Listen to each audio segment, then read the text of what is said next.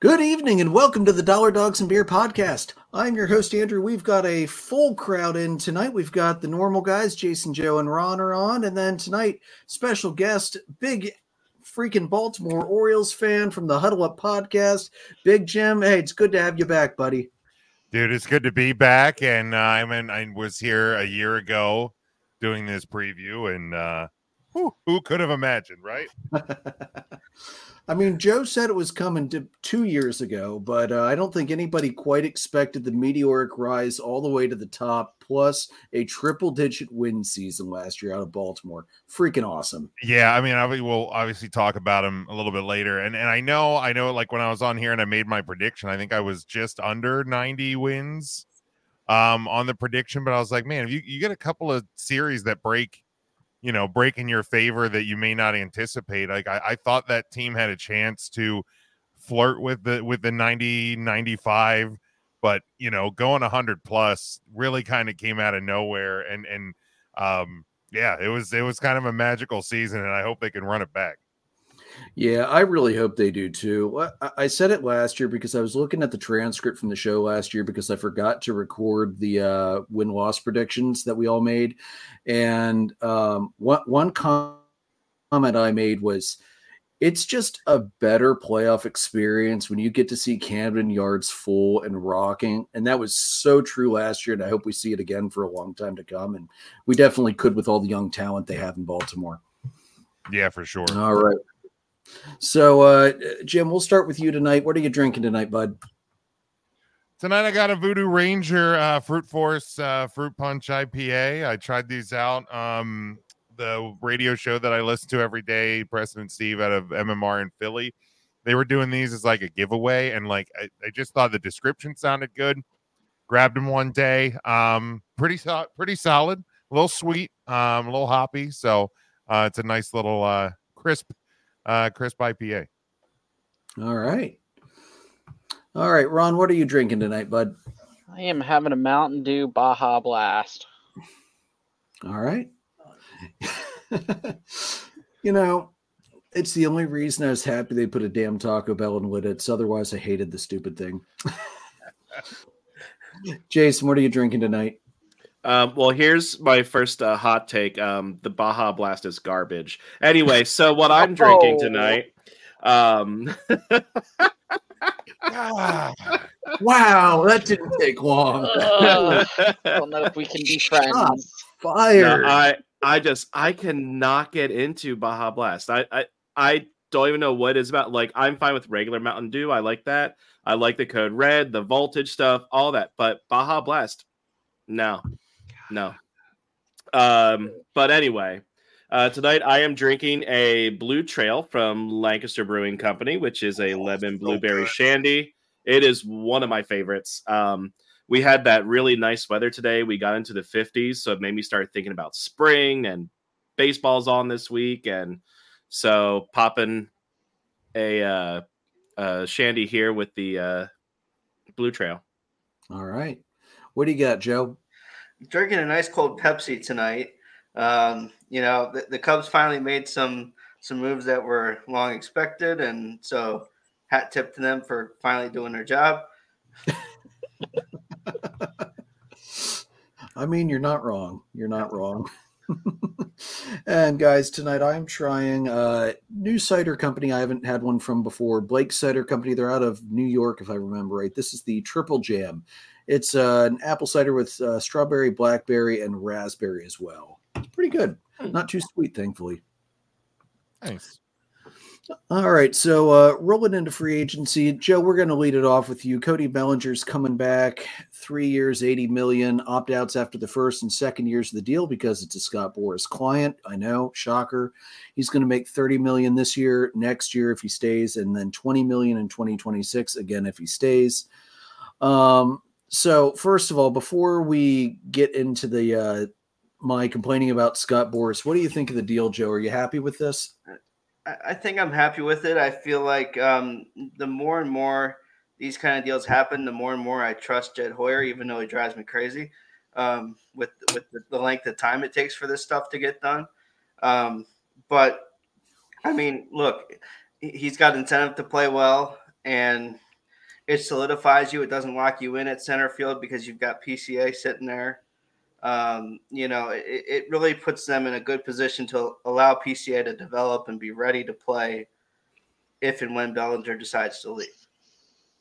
You know, I think what's really nice about this too is that obviously, you know, a lot of teams were like, well, we're not going to go seven or eight years on this guy because he had one good year and three years of bad years, you know, between the MVP season and last year. So um, I think, you know, the Cubs were like, we'll wait it out till you come down. and and I think this is this is a good deal for both of them, truthfully. Um, I, I think I think it really works out for both, you know, Bellinger and the Cubs. Yeah, it's not often you have a deal with a Scott Boras client that you can describe as a win-win for the team and for the player. So I, I, do agree with you there. I think it's a good deal for both. 30 mil might be a touch on the steep side, but if he produces even three quarters of what he produced last year, it's not a bad deal for 30. I mean, he's one of four guys to have what 30 home runs last year or hit 300 at least. Like, you know, he's, he's, he's in that group with Freddie and Acuna. There's only four of them who who had that kind of year. So mm-hmm. you're you're banking on that, and if it doesn't, you're down 30 million. And I mean, he'll still make out in the end, one way or the other. Yeah, that's yeah. true. Go ahead, Jason. either either he has some mediocre or worse years, and the Cubs are not on the hook for more than three years or he has a couple really good years and he opts out, and then the Cubs don't have to overpay him then. So yeah. I, it, it's it, it should work out either way for for both uh, the team and the player. Yeah. Um, and I, to be honest, I am not at all surprised that the market came way back down from what he and Boras were looking at. And I think you're going to find that with all of the big Boras clients that are still out there, that the market is not going to support that. And um, teams, now let's be real, teams are always going to find an excuse to say why we're not spending money. But this year they actually have a semi legitimate reason. Um, there's a lot of uncertainty with the local TV broadcast rights right now, and with all the and with the uh, Bally Sports Network nonsense, it's still ongoing from last year. Because remember, MLB had to take over broadcasting rights for uh, the Diamondbacks and was it the Rockies last year? Anyway, at least two teams, MLB had to take over full control of the broadcasting rights because of the mess with Bally. And Bally still has technically has the rights to almost half of the teams. So, uh, you know, I can understand teams hedging their bets a little bit there because that is a pretty big chunk of revenue for them. I don't like to give the teams and the greedy ass owners any credit, but that is one I do understand them being a little bit hesitant in spending huge amounts of money other than the freaking Los Angeles Dodgers. Because um, let's be real, they're the only team to exceed 200 million in spending this year, whereas the Mets last year blew through 200 million in like two days. So it's it's definitely something to keep an eye on. And let's be let, let's remember the Boras the three big Boras clients that are still out there. Last year's NL Cy Young winner Blake Snell, um, are one of the stars of the World Series, Jordan Montgomery, and an all-star third baseman in Matt Chapman. And uh, third base is not a particularly deep position; it's better than catcher, but there are a lot of teams that would definitely be improved with Matt Chapman on their roster. So, um, you know, we'll have to see what's going to fall there. Personally, I am very happy that Atlanta, in particular, generally does not deal with Scott Boras because they like team options, not player options. Um, you know, I, I feel for the teams that are still looking at these guys as pieces we need instead of pieces that would be nice to have, because that's not the position you want to be in when you were dealing with Scott Boras. So ho- hopefully, as spring training games are starting, hopefully the onus gets back on Boras to say, all right, we need to stop dragging our feet on this and let, let's get shit going so these guys can get with their new teams.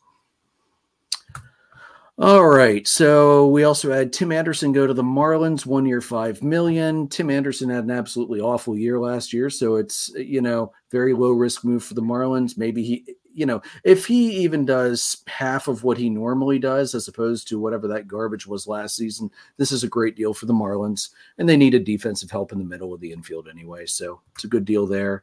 Yeah, um, he had a bunch of personal drama last year that really derailed his entire season. Getting uh, decked didn't help either. well, yeah, sure, that doesn't help, but uh, knowing knowing Chicago sports the way I do, he had a bunch of personal drama off the field that really in, interfered with his performance. Yeah, that's Drama true. in Chicago. Who would have ever imagined? It doesn't even matter what the sport is. Yeah, I mean, this is the fan base that boos a, di- uh, a dead, you know, a dead guy's widow when they're honoring, you Yeah. know, honoring some some legends. So you know, yeah. no shock there. Th- This is not like Los Angeles, where Kobe Bryant is so beloved that when Vanessa Bryant said, you know, if you don't like this statue of Kobe, he picked it out himself. So tough shit if you don't like it. and everybody Yeah, cheers. really. Oh man, and then the Pirates. The Pirates were spending some money. They extended Mitch Keller, five years, 77 million. Deal end after 2028. He's going to get a 2 million raise this season to 7.5, 15 million next year, 16.5 million after that, and then 18 and then 20. And they also announced that he is going to be the opening day starter against the Marlins for the second straight season. Great deal by the Pirates. Time to lock him up. There was no reason to delay on extending him any longer. He is without a doubt the ace of that staff, and they would have been foolish to wait any longer and even let him sniff the possibility of free agency. That's a homegrown kid. You don't want to lose him.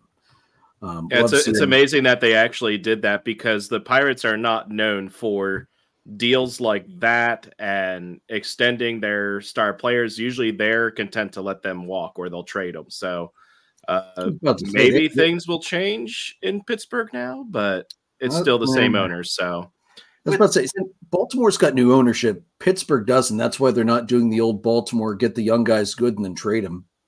right. Yeah, yeah, I mean, it- it- it's just wild in an off season to see, you know, the, the Orioles doing what they did, uh, yeah, the Pirates uh, actually spending money. It's it's like what what universe are we in? I don't know. Go ahead, Joe. Yeah, I mean, you look at uh, Oneil Cruz and Ke'Bryan Hayes. I think that certainly gives a lot of people some hope there in um, in, Pittsburgh. So maybe that's why. And, and and Keller earned it. I mean, he pitched phenomenal last year. All righty. And then he had Amed Rosario signed a one-year, 1.5 million with the Rays. More back of Binfield again. The the Rays, and we're going to cover this uh, when we get to them a little later. Um, the Rays are definitely in need of more help in the middle of the infield because they don't know the status of Wander Franco as of yet. Um, and then the Twins and Dodgers decided to do some wheeling and dealing today. The Dodgers traded outfielder Manuel Margot and shortstop prospect Rayne Doncon to the Twins. The Dodgers got back shortstop prospect Noah Miller. Um, per Jeff Passan, uh, what he's looking at is basically the Twins are picking up some outfield depth, and the Dodgers are going to get some relief from that 12 million that they owed to Margot because apparently they didn't know that they could have they could have just deferred Margot's salary too, like they have every other person this offseason. And then the uh, Dodgers uh, rounded out for the day by uh, signing Kiko Kike Hernandez. Um, it's not finalized yet uh, for the terms, but it's going to be a one-year deal. Um, I guys, I'm, I'm not sure why the Dodgers still have this love fest with Kike Hernandez. He is not the guy he was in the Boston's last World Series run. He still plays solid defense around the field, but his bat is a shell of what it used to be. Um, I, I, I get that they're trying to save money, but let's be real. They're probably going to sign him to like five to 10 and then defer 9.9 million of that. So Was was he on the team last year? I think he was traded to them at the deadline. Okay, because because I was gonna say, you know, like for Kike, I'm I'm thinking, man, the coattails of the Dodgers are long with how many players are just trying to tag on just to try and get a ring, uh, without contributing anything. like, yeah. Yeah. He started the year in Boston, then they traded him to Los Angeles at the trade deadline. okay, yeah, because I'm thinking like Kike is gonna be be the person in the uh, group project that doesn't do anything and still gets an A. Remember that he was a Dodger from 15 to 20. So it's not like he's not a known quantity out there Yeah. to them. It that's I- I don't think that's nearly as an offensive deal as oh I don't know signing an outfielder for one year 20 and deferring 19 of it like they already did. Just Yep. saying. All right, so that was all the major deals I saw go down over the last week, guys. Did I miss anything? I think I grabbed everything out of the group chat. All right, good. Thank God these guys keep me honest in the group chat because I will forget. um, one major injury over the past week. Um, the Mets, who were hoping Kodai Senga was going to anchor their rotation, will not be the ace to start the year for them. He was diagnosed with a moderate posterior capsule strain in his pitching shoulder. After that was an MRI diagnosis. That was after he reported shoulder fatigue following some bullpen sessions. They gave him a PRP shot. They're going to shut him down for three weeks, and then they're going to see what it looks like. So the Mets, uh, not that we expected the Mets to uh, really make huge waves this year, but that's definitely going to hurt because Kodai Senga honestly had a pretty solid rookie campaign. Don't necessarily know that I'd call him ace material, but, but definitely a number two guy.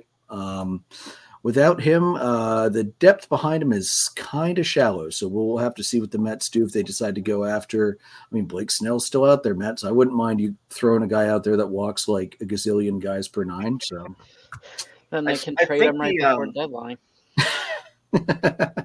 go ahead, Joe. I, I think the Senga injury might be worse than that three weeks. I, I was listening to MLB radio tonight.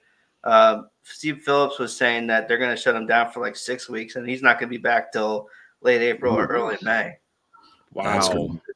That's you know, remember last year when we were watching Seattle in the West and we said at the end we said at our wrap up last year, if they hadn't started the season so slow, they might have had a chance to grab that last wild card spot.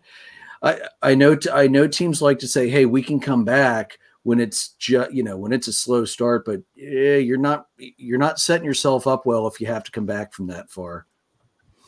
I mean, you know, we, we've seen both the Braves and the Phillies do it over the last couple of years, start slow and then catch fire towards the end, grab divisions, grab wild cards, but it's not the best way to get there. And uh, it really increases the uh, Prilosec and Tums use of the fan base exponentially as well. Yeah, I mean, also obviously it depends too on on the division. You know, if you're in the if you're in the AL Central, you know, you you can have a slow start, and probably Yeah. But you know, NL East, AL East, you know, you're good God, either of the Easts, if you if you get behind the eight ball, you're you're pretty much you're you're gonna basically be in a position to not you're, you're like well the if, if you're behind you know x number of games even by by mid-may you're going to be going uh, all right it's wild card or bust at this point because you're just you're Yeah. just not going to catch the team at the top Yeah. I mean, look, look at where Atlanta and Philadelphia was at the All Star break last year. There was nobody who had a realistic shot of catching the two of them for first and second. Yeah. So, Yeah. Well, I mean, and even look at you talk about how teams progress. Look at look at the Rays last year. If the Rays didn't start as insanely hot as they did, they're probably fourth or fifth in that division because come All-Star break, they were putrid afterwards. yeah, they got wrecked with injuries after the All Star break and limped to the playoffs to yet another unsurprising quick exit. Yeah. Um, so one thing to remember here with Senga, he's going to need to ramp up after they clear him to throw. So it's, you know, no matter how long they shut him down, whether it's three to six, three weeks, six weeks, he's going to need at least two to three weeks after that before you're even going to see him in a major league uniform. So, I guys, honestly, mid May, early June is probably what Mets fans have to be hoping for at this point and hope it's not farther out than that. yeah All right, and then Jen Pawol. After eight years in the minors, she has moved up to Major League Spring Training as an umpire in the Grapefruit League. She was starting at third base in the opener between the Astros and the Nationals. It's the first time since 2007 that we've had a woman umpiring a Major League Spring Training game. That was previously done by Ria Cortesio. After the game, she said, quote, I greatly appreciate everyone's enthusiasm, everyone's welcoming attitude on the field. Tonight was very, very special. Both managers shared congratulations. Everyone was welcoming, enthusiastic. The players in the field, so many said congrats and great to see you up here. A gentleman, Javier Bar- uh, the Astros bullpen coach, he ran out early in the game and said he has a daughter playing all kinds of sports. It's good to see you out here.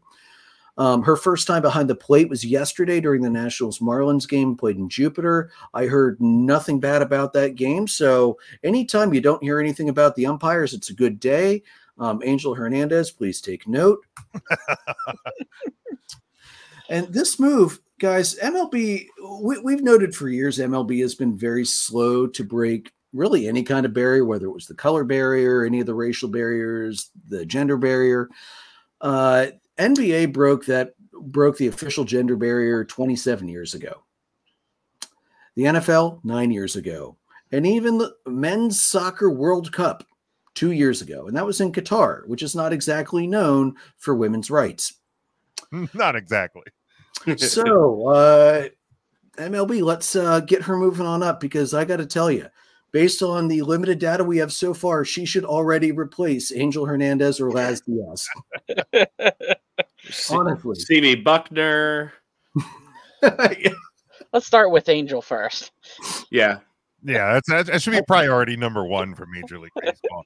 Uh, no, man, this this is awesome. Like it, it's any time that there is more um more equality uh, across the board in in sports, whether it's uh, on the field officiating, in the broadcast booth, uh, and anything like that is is a is a is a positive sign. I know this past Saturday when I was at the Hershey Bears game, it was the first time I I noted them uh, when they were going over the the uh, the officials in the pregame. They noted they noted uh, lines persons as opposed to linesmen.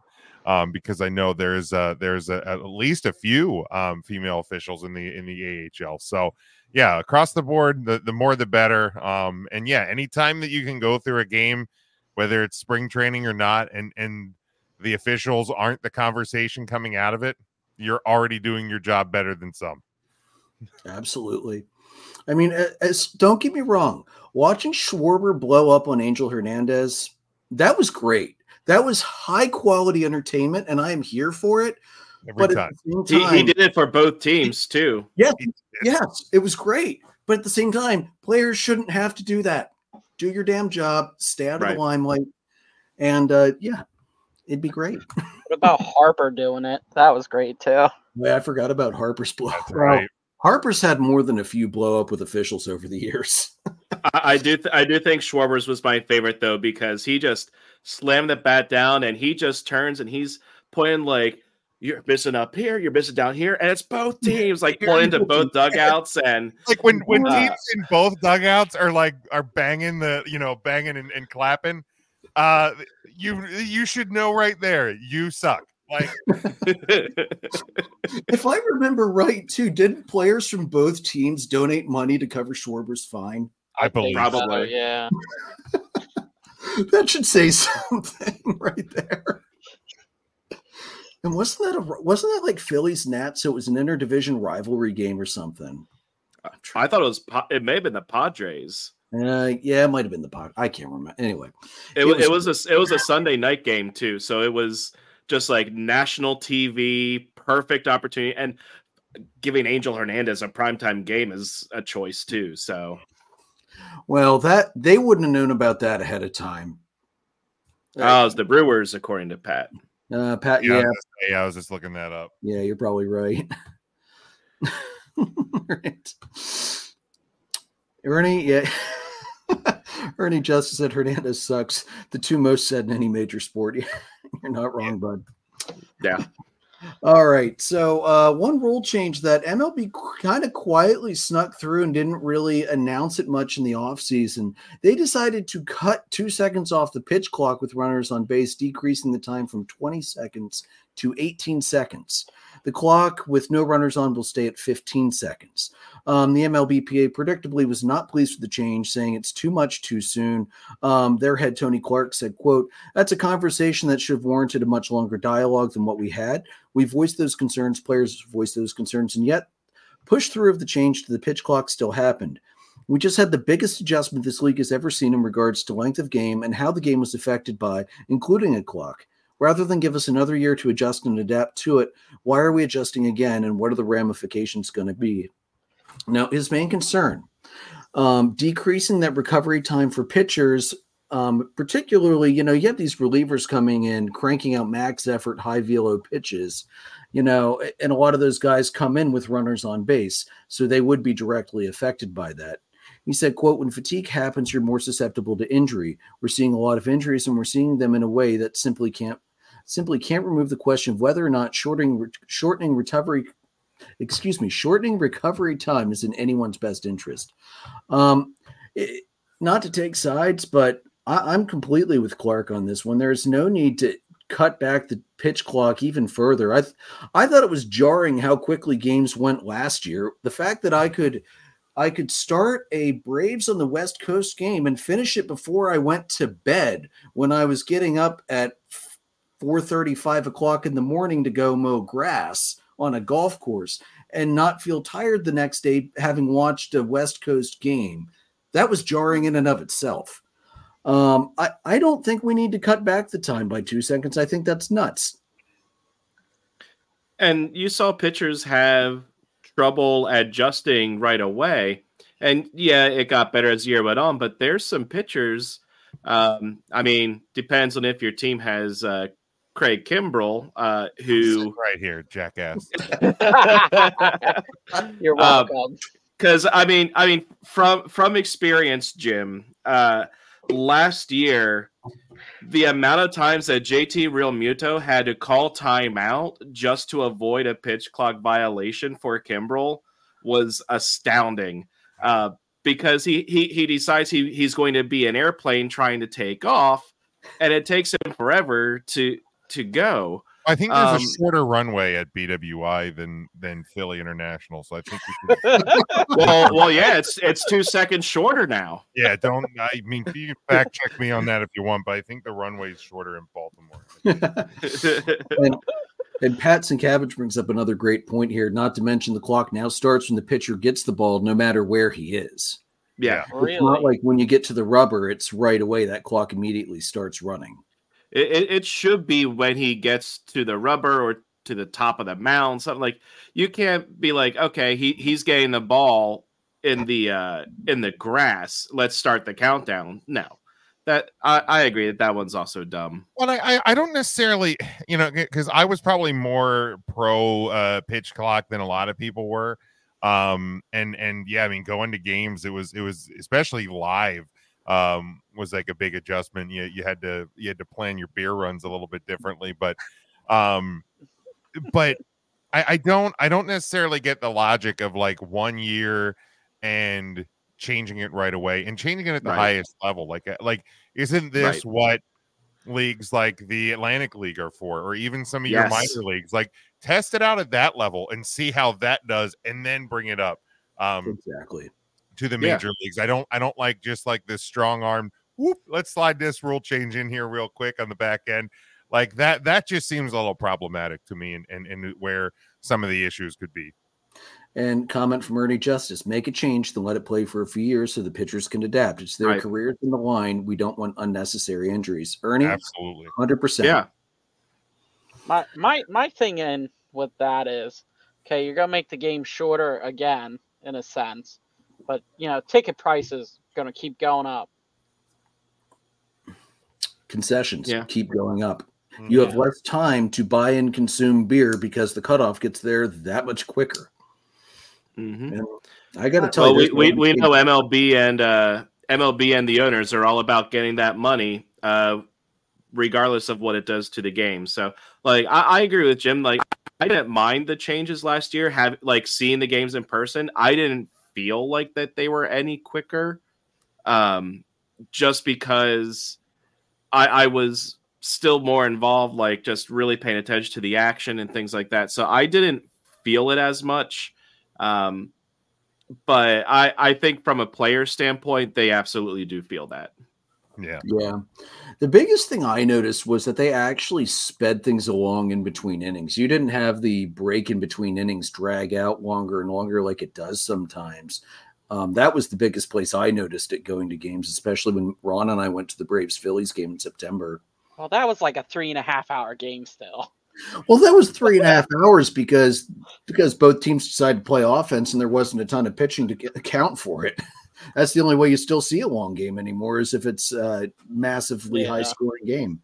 Which thank God we had a lot of offense in that one. It's nice watching Acuna hit a home run.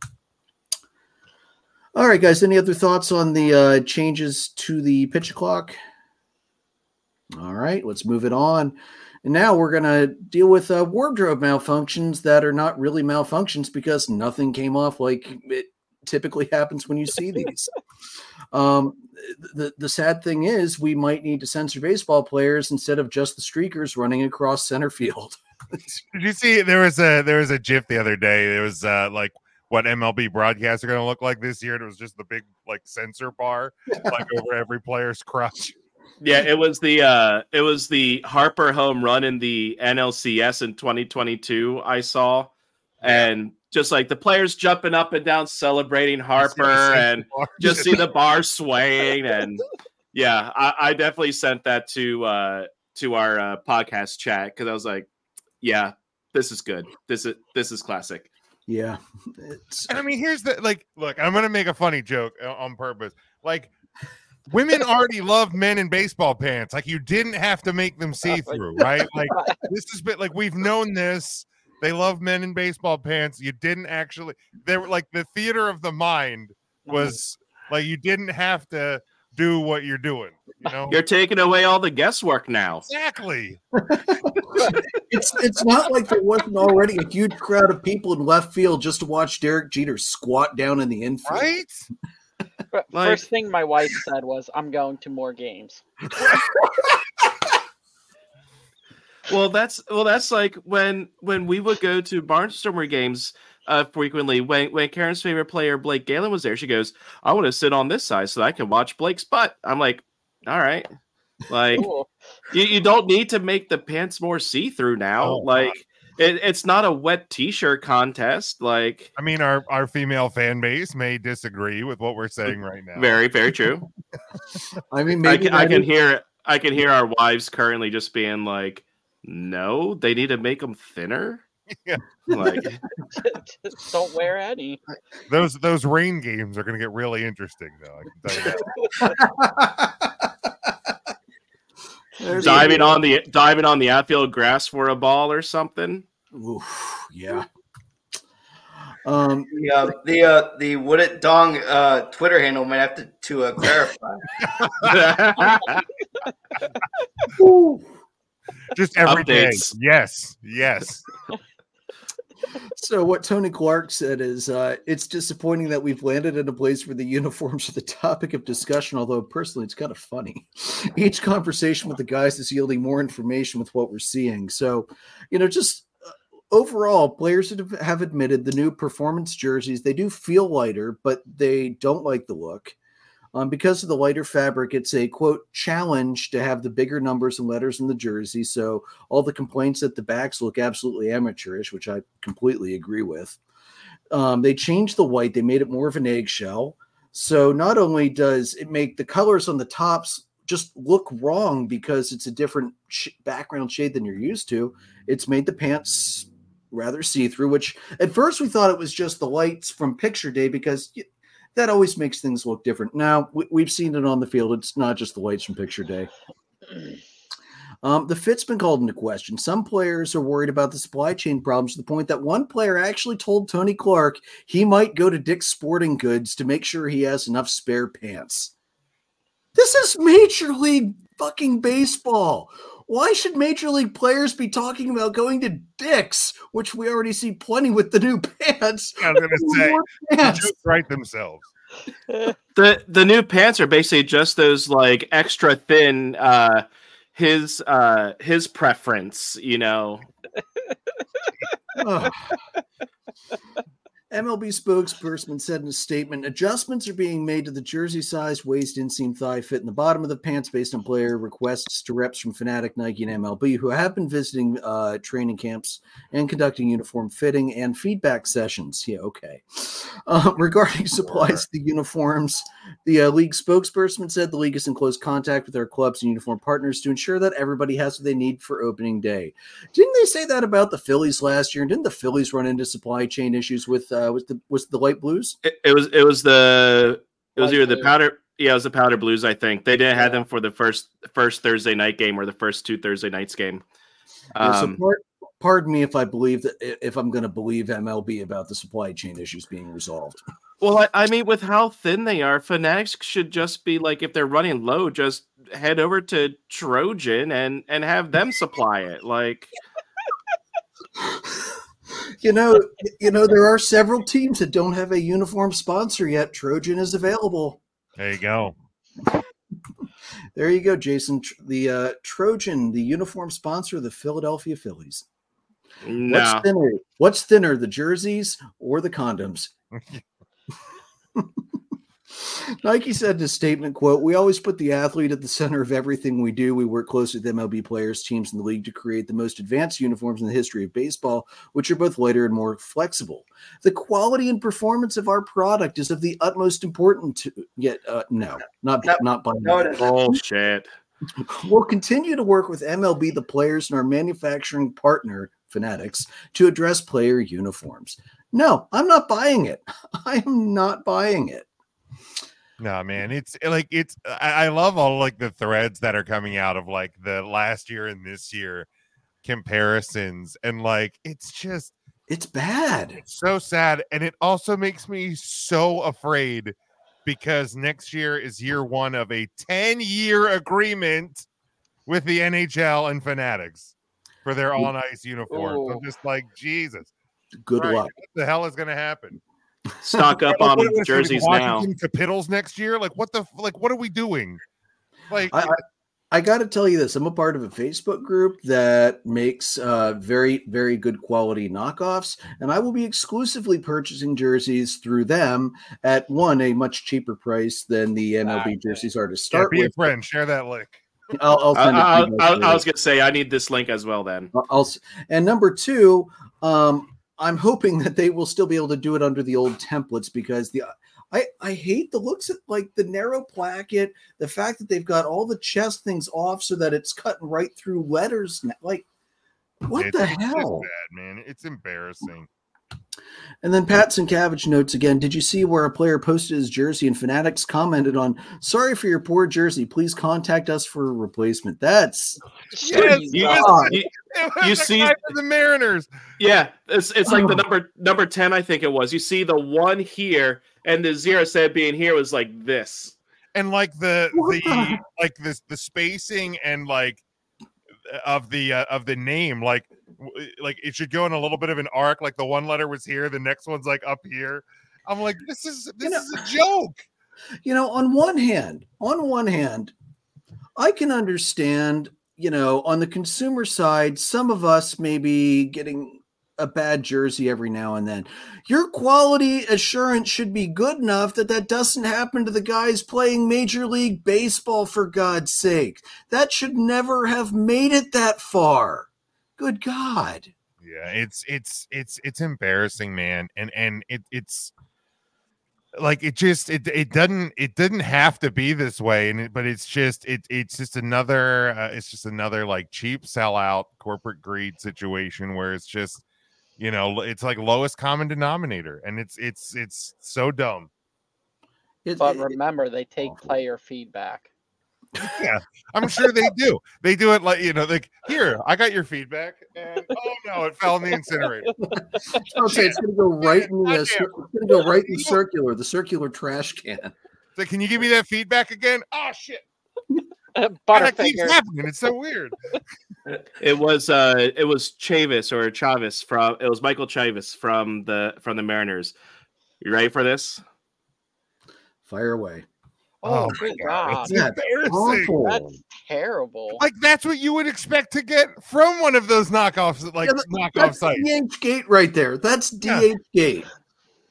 Yeah. Good God. like that's like a flea like you go to a flea market and that's the jersey you buy and you're okay with Yeah, it because Green you're gonna spend like 12 bucks That's Yeah, a green, green dragon drag. jersey right there. yeah Now, that said, ju- just to make things even more wild and crazy, I'm really hoping that the Rangers at some point bring pitching prospect Logan Bursick Harrington up to the majors just because I want to see how the hell they're going to fit that name onto the back. If he makes it, his surname, 17 letters plus a hyphen, would set the longest compound name in baseball history. That record's currently held by Twins pitcher Simeon Woods Richardson, which is 15 letters plus a space. And again, the longest non compounded name is still Jared Saltalamacchia with 14. Here's the salty. Here, here here's the here's the full picture and the fanatic support replied to this player's tweet Hey there, it looks like we dropped the ball on this one. Send me a DM so I can learn more about this. and here's the full picture of the jersey. Oh God, that's awful. Even where they where they moved the MLB logo like down. Off the yoke, yeah. But yeah, if that guy gets called, if that guy gets called on plays, like his name's gonna look like fine print on a on like a legal contract. like it, like they'll have to make the lettering so damn small. Or literally make it a complete circle. That's probably enough letters you can make a complete saying you've circle. seen the. Verlander one, right? That's like a like a half moon over, Yeah. the, over the number. It's like, what are we doing here? Yeah, it's just garbage. Oh man, I did find out though, as the uh, show's only part owner of the Braves, the uh, piping around the belt tunnels at least is here to stay. Literally just did it so Jason could shake his head and roll his eyes. All right, guys. Do we have anything else to uh, carp and complain about before we roll into the AL East? I mean, the only Not joke about I wanted- baseball. the only joke I wanted to make about the uniforms is Nike says they care about the quality and performance. Have they seen the Oregon Ducks late in the season? Thank you. Oh, Thank Yeah. you. dang!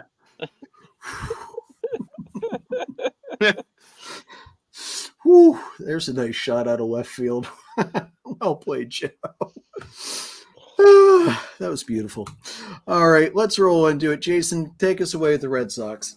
Yeah, so let's see here. So with these uh, Boston Red Sox last year, uh, they ended up last in the division uh, with a record of 70 and 92. Uh, last year, our predictions, uh, Andrew, you ended up being the closest. You had 69 wins.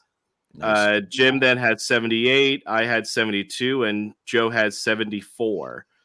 Uh, from 2021 to 2022, they dropped 14 wins, and they uh, did the same last year. They with uh, no no change in wins there.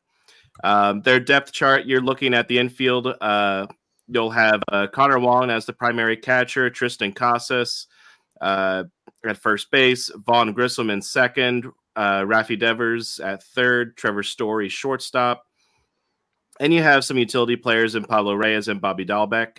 Your outfield, you have Jarren Duran, uh, Rafaela, and Wilyer Abreu, uh, with uh, Masataka Yoshida as the DH. Um, so overall, a decent uh, lineup there, decent depth chart. Um, and then your pitchers, uh, Brayan Bello, Lucas Giolito, Nick Pivetta, Kutter Crawford, Garrett Whitlock, and Tanner Houck. Uh, in the pen, you have uh, Kenley Jansen closing, as well as Chris Martin, not the Coldplay singer, uh, Brennan Bernardino, uh, Cooper Criswell, and others. Uh, Liam Hendriks is on the injured list until at least July or August. Uh, so that's going to be a rough go there. Uh, some new, some new acquisitions: uh, Luis Cabrera, Cooper Criswell, Lucas Giolito, uh, Liam Hendriks. They did make some trades. Nothing really worth noting other than outfielder Tyler O'Neill from the Cardinals and Vaughn Grissom from Atlanta. Um, a couple other small changes there. Their losses, they did lose uh, a few people here.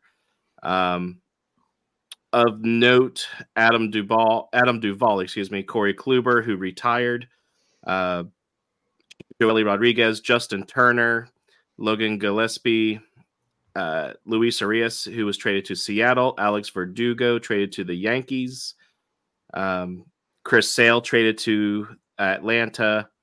So overall, uh, a little bit of a rotating door there this offseason for the Red Sox. So I open it up to the floor here. Um, what are we thinking as far as division prediction for the Boston Red Sox and the number of wins? Go ahead, Jim. You can go first. Um, yeah, I, I don't. I mean, I don't see anything that, that that jumps off the page at me as as like really turn turn aroundable. Yeah, I made a word. Um, no, and and I, I think, I think the thing is for for Boston, it's it's not even necessarily what they are or what they aren't. It's what the rest of the division is. And as we go through it, I, I just I don't see them making up a ton of ground um, from where they were a year ago. Um, you know, maybe it's it's it's a couple players here or there. Um, you know, you get a maybe a, a series win that you would have had a series loss last year. Um, so, so honestly, I think I'm going to live right there in the in that same 78 win territory that I had from from last year. Is is you maybe you maybe add a couple of wins, but with with with the rest of the like the division around you, um, getting stronger and, and developing, I I just I just don't see Boston like grabbing a hold of anything and moving up anywhere. All right, 78 for Jim. What do you got, Ron? I'd I'd say 73 wins, taking fifth place in the East. I just don't see them really going anywhere. The East is a tough division. Yeah, the East, eh, without a doubt, the East is going to be a bloodbath. I don't think anybody's going to argue that. All right, so look, looking at the team, I, I like some of what they did. I, I think um, I think Vaughn Grissom is going to do very well in Boston. Right-handed bat with the uh, Green Monster over there with good pop. He's going to have a blast hitting in that park, no doubt. His defense, uh, you know, that's Boston doesn't need to talk about that because that's one of the reasons we got rid of him because he sucks at defense and he's blocked everywhere. Um, with Trevor Story healthy this year, Rafe Devers is still going to be at, at, at, the very least, he's probably going to be a f- top five, top 10 third baseman in fantasy. Um, he, he's always pretty reliable for that. Uh, Masataka Yoshida moving to DH, getting out of the outfield. That's a great move. We were, you know, one thing we brought up last year on the show is his defense was never known as being spectacular, and it showed how quickly the Red Sox moved him out of the outfield and into the DH last year. He, here's the problem: even getting Lucas Giolito, that starting rotation doesn't scare me in the slightest. I mean, when you got Nick Pivetta as a middle guy, and granted, Pivetta pitched well last year. You know, add him to the list of former Phillies players who do better when they leave.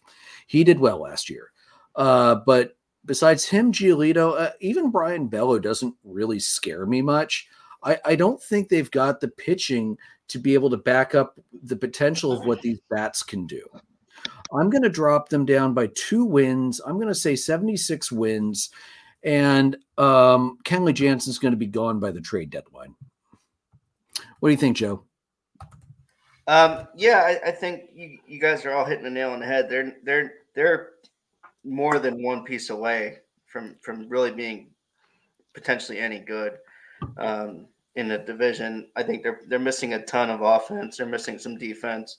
Um, uh, to me, um, I, I feel like Jansen's gonna gonna keep you a few games. Chris Martin's a great relief pitcher. Um, you know, and, and having Giolito's good for a couple of wins. So I'm gonna go 81. Okay. Um, they're gonna go 500 even and be fifth place. Okay, Jason. Um, this team has potential. I was actually going back and forth as to whether or not I would have them be my dark horse to somehow come out of and magically win the division, but I just can't do it because of how strong the rest of the division is. Uh, so they're going to be in fifth place again this year. Uh, the rest of the teams in that division are just too good. They've made good moves. They've made better moves than the Red Sox. Um, I think they're going to be around the same total, but I'm going to give because of the moves they've made. I'm going to give them a, a few extra wins here. Uh, I'm going to go 74 wins. 74. And if it wasn't clear, I also have them fifth. I already marked you. I, mean, I, I, just, I just that not that anybody thinks any other team in the East is going to go under 78. I just wanted to that, yeah. to, be, uh, that to be clear. So you're actually taking wins, Jason. They were at uh, 78 last year. So you're taking away four to 74. The Red Sox? Yes. Yeah, their their official record was 78 and 84. Oh, so I hit that thing right on last year. You did. Goddamn well, right, that, well, did. Well, then the, the sheet that the sheet that we got from uh, somebody. Uh, I told you I sent the updated sheet where I fixed the Red Sox hilariously inverted record. Um, you still have it as 70 and 92. You do. Yeah, whatever. Sweet. So 78 and 84. I'm I- so I'm gonna I'm still gonna I'm gonna I'm gonna still well then I'm gonna drop them a little bit. I'm I'm gonna make them 74 wins just because I, I don't think they're gonna be that close to 500, and I think the rest of the division is just so good. So I'll still stick at 74. 74. Okay. All right. Ron, what do you got for the Yankees? Got on mute, buddy. Damn headset. Uh, last year the Yankees finished fourth in the AL East. They won 82 and 80. Uh, the predictions from last year, Andrew predicted 100 to 101 wins, first place. LOL. Ah, that wasn't gonna happen. That was a terrible prediction in yeah, it was. But uh, all- all of ours were pretty bad. Yeah, we're- we- Yeah. We weren't Yeah, close. the, the, I'll put this out there now. The closest person was Joe at 94 wins. Yeah. That's so Jim in- awesome, though. Jim in there at 95, and then Jason with 96 to 97. Yeah, we, we blew this one pretty Yeah, bad. that- last. Two two two Okay. of two of the five of us had them making the playoffs. I will. And that eh, I'll gladly be wrong if I'm over predicting the Yankees, though. right, right. Yeah, yeah. A- Andrew and Jim were the ones that that had them in the playoffs. So Yeah. I Um, think it was implied that you had them in the playoffs in the mid 90s with win total, dude. I mean, you would you would hope, right? I mean, at least a wild card spot, anyway. Yeah, I mean, nobody in the Yeah. Central's competing with that. So Yeah, I, I I'm I'd have to check the transcript again, but I'm pretty sure Yeah. you both had them slated for a wild card spot. So it's it's it's certainly possible that last year we were thinking uh the uh the ace was going to have like two or all three wild cards. uh, we absolutely did. I, So we, we were debating was uh, you know between Baltimore, New York, and Toronto and Tampa, which Yeah. of the four teams was going to get in. We we weren't even counting on the West to sneak a second team in last year, even though we said it was definitely possible that they might get two instead of you know. So anyway, go ahead, Ron. Uh, so they uh, added seven wins from 21 to 22, and they lost 17 wins from 22 to 23. Um, Nobody's crying about that it. hurts. nobody is. I mean, it's it's the Yankees. Like their destiny's over almost. The, their last World Series win was still what the Phillies, right? It, it's been that long, hasn't it? Yeah, thanks. Yeah. Boy, it's so I great to see it go over a decade. I love it. Yeah, yeah. It, it was uh 2009. Oh, could we make it two decades? We're getting closer and closer. I, I feel like we need uh uh I know Jim has this uh feature at some somewhere like oh it's supposed something, but that uh Price is Right uh losing the Yeah. uh games no- notification for, for the Yankees. Bum, bum, bum, bum. Wow.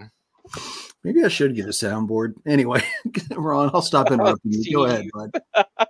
Uh, so your infield's looking like uh, Jose. I'm gonna botch the shit out of this. Trevan- Trevano. Trevino.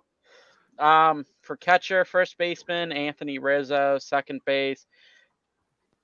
Uh, Torres. I'm not even gonna botch the first name. Glaber. Flavor Torres. Third base is DJ LeMahieu. Uh, shortstop, you're looking at Anthony Volpe. Got a couple utilities. Oswald per- Peruza. Peraza. Peraza. And uh Cabrera. Probably botched the shit out of that too. it's all right. So you, you got a good infield, middle infield there with Volpe and Torres. Your outfield's looking like Alex Verdugo. Verdugo. Yes. And Andrew's like, yeah, it ain't so easy, is it? Everybody likes to laugh at me butchering up names. It's nice to hear that I'm not the only one who does it. I was that's all right. I'll put your names on the Orioles. I guarantee it. So don't even worry about it. Uh, you're looking at Aaron Judge and Juan Soto also. Uh, then DH, you're looking at Stanton. So I mean, you got you got decent offense there. You got a lot of bats that can put the ball in play. That's for sure if they can stay healthy. That outfield, if it stays healthy, that's a damn good outfield. One of the Mhm. best in the game. Yeah. Soto's trying to get hurt already though. Well, I mean, hey, he's already got his what thirty million dollars for the year, so why not? Oh, fuck it. Uh, so your uh, rotation's looking like Gerrit Cole, Carlos Rodon, uh, Nestor Cortes, Marcus Stroman, Clarke Schmidt. Mhm. Is that what it? Yeah. Okay. Yes. Your bullpen's looking like Clay Holmes, Jonathan Los I think it's Losiga. Losiga. Should say lasagna. Be a lot easier. uh, Tommy Corn. Uh, don't worry about the rest of the bullpen. It's nobody Okay. spectacular of note. I'll, I'll give you a break there, Ronnie. Thanks. So, Uh, they only re-signed one player, Trevano. Uh, brought in a couple new newcomers. Uh, shortstop Jeter Downs. I just think that's funny. It, you know, getting rid of one Jeter how many years ago? Now they're bringing in a guy with Jeter in his name. Sounds like a horse racing area. The Jeter Downs. right? Three to one odds and Jeter Downs taking at least at least pole position. Well, with those see-through pants, how many lengths? All the lengths, all of them. Woo! Uh, one one big new ac- accusation. Well, two n- new people acquired. I'd say would be Alex Verdugo from the Boston Red Sox and Juan Soto coming over from San Diego. Those are the two main ones I would actually look at because, you know, both really good, solid outfielders, and they both can hit the ball pretty well. Yeah, to say the least. Um, yeah, a lot of depth moves overall for the Yankees. Um, I was shocked by the Verdugo trade because you'd think Boston would have learned with the Babe Ruth trade to stop trading with the damn Yankees. But no, Boston did not learn their lesson with that trade um, because all Boston got back was, let me see here, that was uh, three right handed pitching prospects Greg Weissert, Richard Fitts, Nicholas Ju- Judas. Yeah, that's uh once again I think the Yankees pulled that Thank you, Nice. Jim. Thank you, Jim. Uh, All right. I'll I'll open up the floor on predictions. I'll go first this time with the Yankees. Um, I love the offense. I do. Um, Giancarlo Stanton, we'll see if he can stay healthy and actually contribute. But if they can keep that core outfield intact, plus uh, Rizzo, LeMahieu, and Volpe, that's a pretty damn decent uh, set of bats. The pitching is good. Gerrit Cole, Jason finally got his AL Cy Young prediction right for the first time in three seasons on Dollar Dogs and Beer. So, uh, Jason, that good for you. He's probably going to be my pitch and keeper. So if he does it again this year, I won't be upset in fantasy baseball in the slightest. Um, the rest of the pitching staff after after Cole was questionable to say the least. Rodon, if he he was not healthy at all last year. No. Stroman was not healthy in the second half. Nestor Cortes was a mess in the second half. So we'll have to see what's going to happen there. Um, the Yankees last year with that 82 and 80 record, which let, let's be real, we were all wondering if the Yankees would even get to 500, let alone two games over 500. Um, with as good as the top of this division is, I think they have enough offense that they're going to be able to steal some games they shouldn't get. So I'm going to give them a very, very slight improvement. I'm going to go up to 84, but I'm going to keep them in fourth place and no playoffs for the Yankees. That's my prediction. What do you got, Joe? Yeah, I mean, look, the all the the moves they made from a, a player standpoint are great. Their biggest remaining need is a competent manager. So, I There is mean, to me, they are going to get. I'm going to go 87 wins actually, um, in spite of their manager, um, and I will save the division part for the next team. 87 wins. That's a bold call, Cotton. What do you got, Jason? Um, I'm very close and as similar to what Joe was thinking here. Um, now I know a team can look good on paper and then just not perform. Um, we've seen it with our teams in the past. You know, we've seen it with even the Yankees last year. Look at those predictions. Um, based off of this, I'm gonna say 88 wins, and I'm gonna move them up to third in the division. And and I'm gonna tell you something. They are my dark horse for winning the division this year. You shut. Uh, I'm getting. Uh, I I hate it. I hate it. I I absolutely hate it, Jim.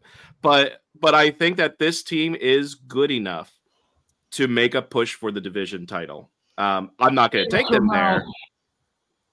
Well, what was that one? Shut your, it, was, it was the Rock telling you to shut your mouth. Shut your mouth. nice. Um, but but no, like I, I'm gonna take them in third, and they would be my dark horse. That if there's a different team other than the Orioles to make a run, it would be the. I think it would be the Yankees. All right.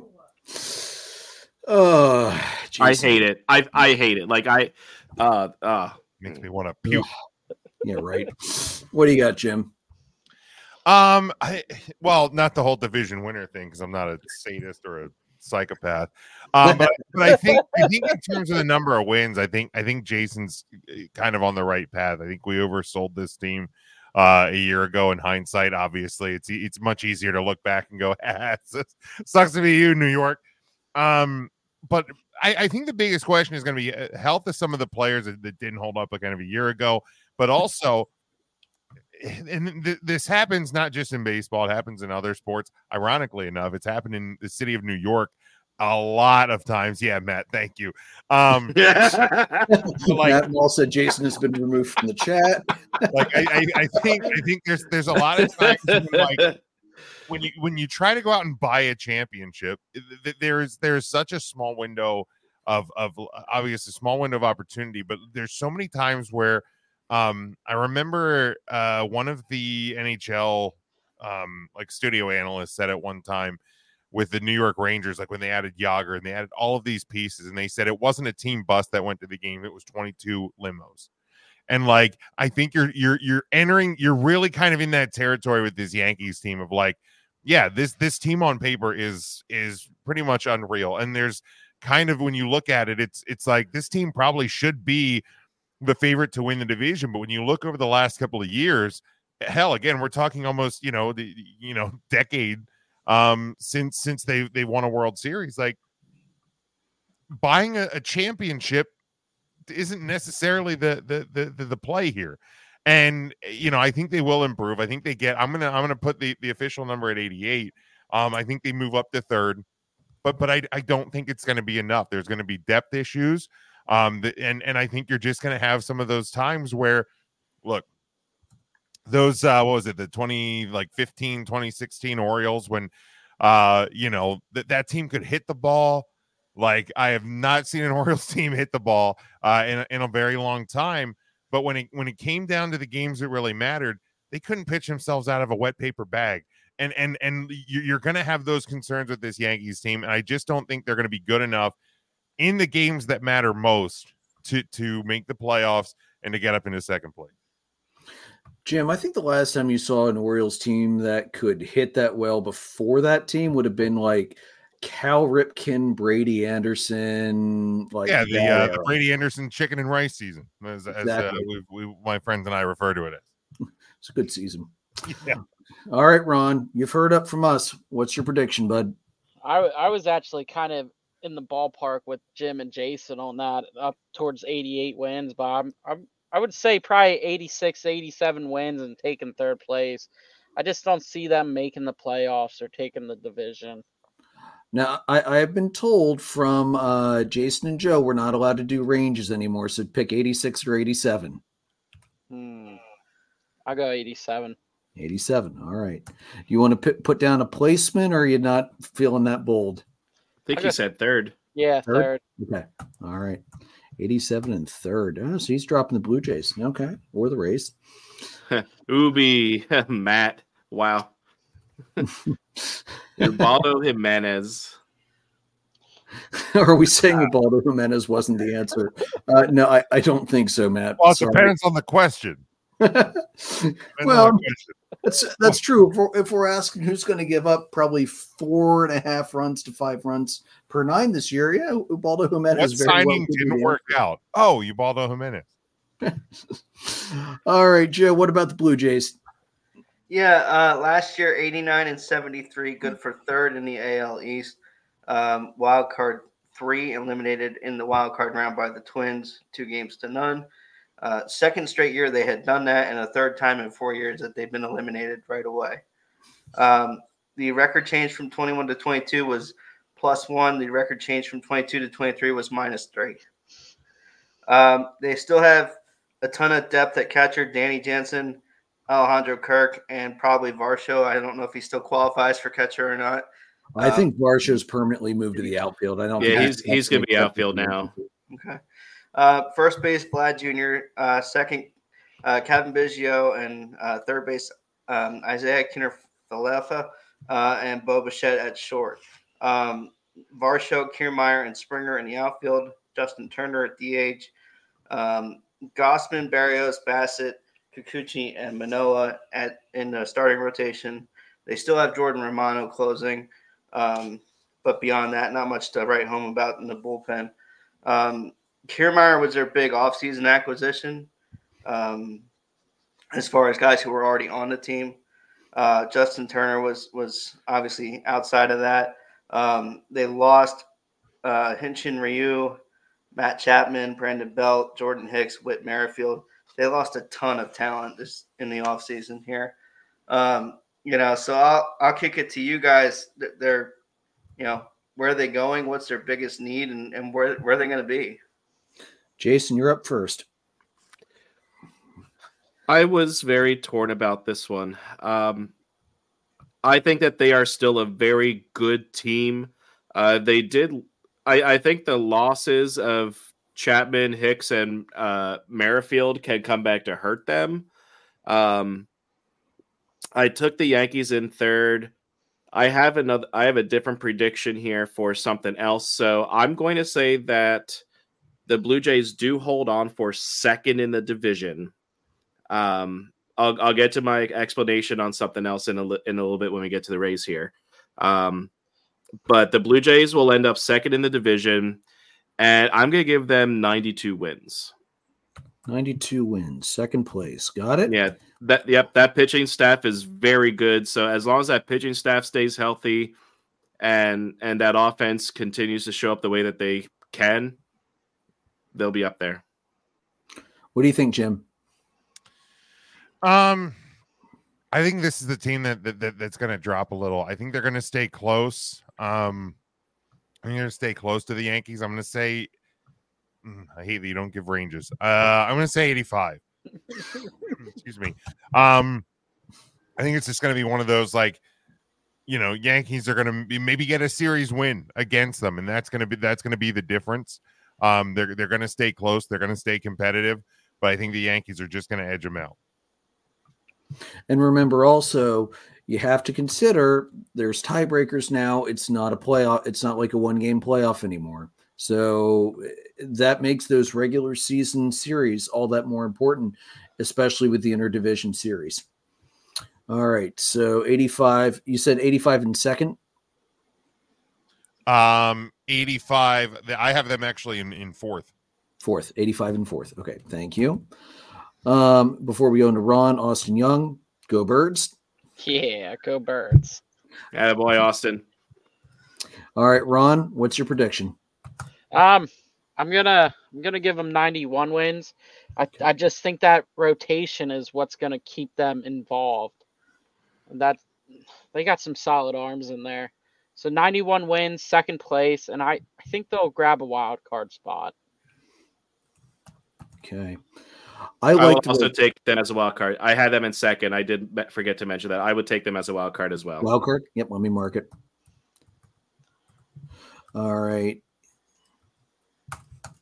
Wild card. Sorry, I'm putting right in the damn document so I don't have to read the transcript next year to figure these out. Thank God. Smart. Yeah, I did it for every other division, just not the AL East last Trust year. me, Why- trust me. As as a host of multiple podcasts, I've played that game already, where you forget to write shit down. Yes. You end up having to go back and listen to things, the right thing. Yeah, I get it. I'm Write not going to lie. go. It's much better. listening to your a recording of yourself is the weirdest thing in the world because you don't when what you hear in a recording is not what you think you ever sound like. Yeah. I've gotten used to it. 10 years into this game. I'm I'm used to it at this point. yes, it used to be weird. So I love the pitching. Gausman is a stud. He's probably going to be top of the AL strikeout leaders, or he'll be within the top five, unless he gets hurt. Um, I like Berrios. I like Bassitt. Kikuchi is going to be a solid four. Alek Manoah is such a wild card because he went from AL Cy Young candidate to absolute trash, could not pitch his way out of a paper bag, demoted from the major leagues all the way down to single A last year. Mm-hmm. I think Manoah is going to have a bounce back year. I think he is going to be a potential AL comeback player of the year candidate. Will he be a Cy Young candidate? I don't think I'd go that far, but I think he's going to be a solid middle of the order guy. And if he gives them that or even a little better than middle of the order, they are going to be overjoyed. This offense is good.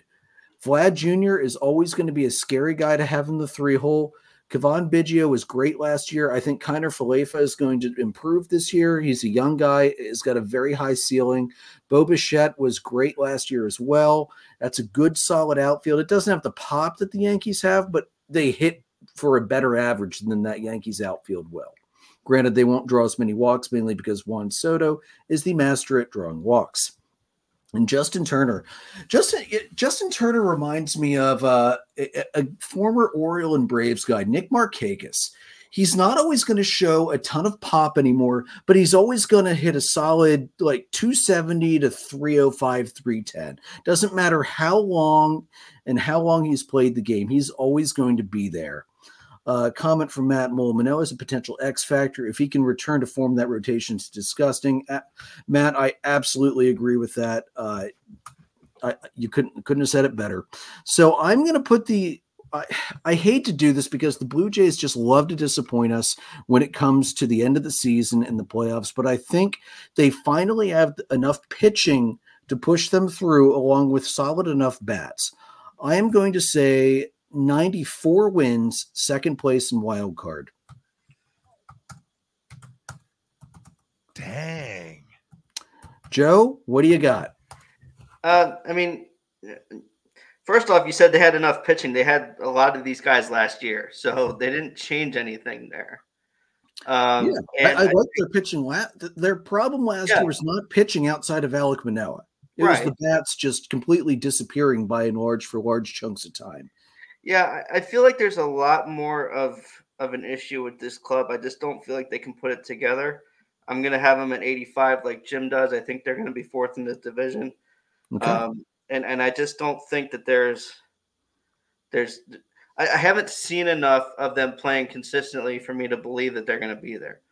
At okay. some point, at some point, you are what you are. You being eliminated three times in a row, 2-0. I mean.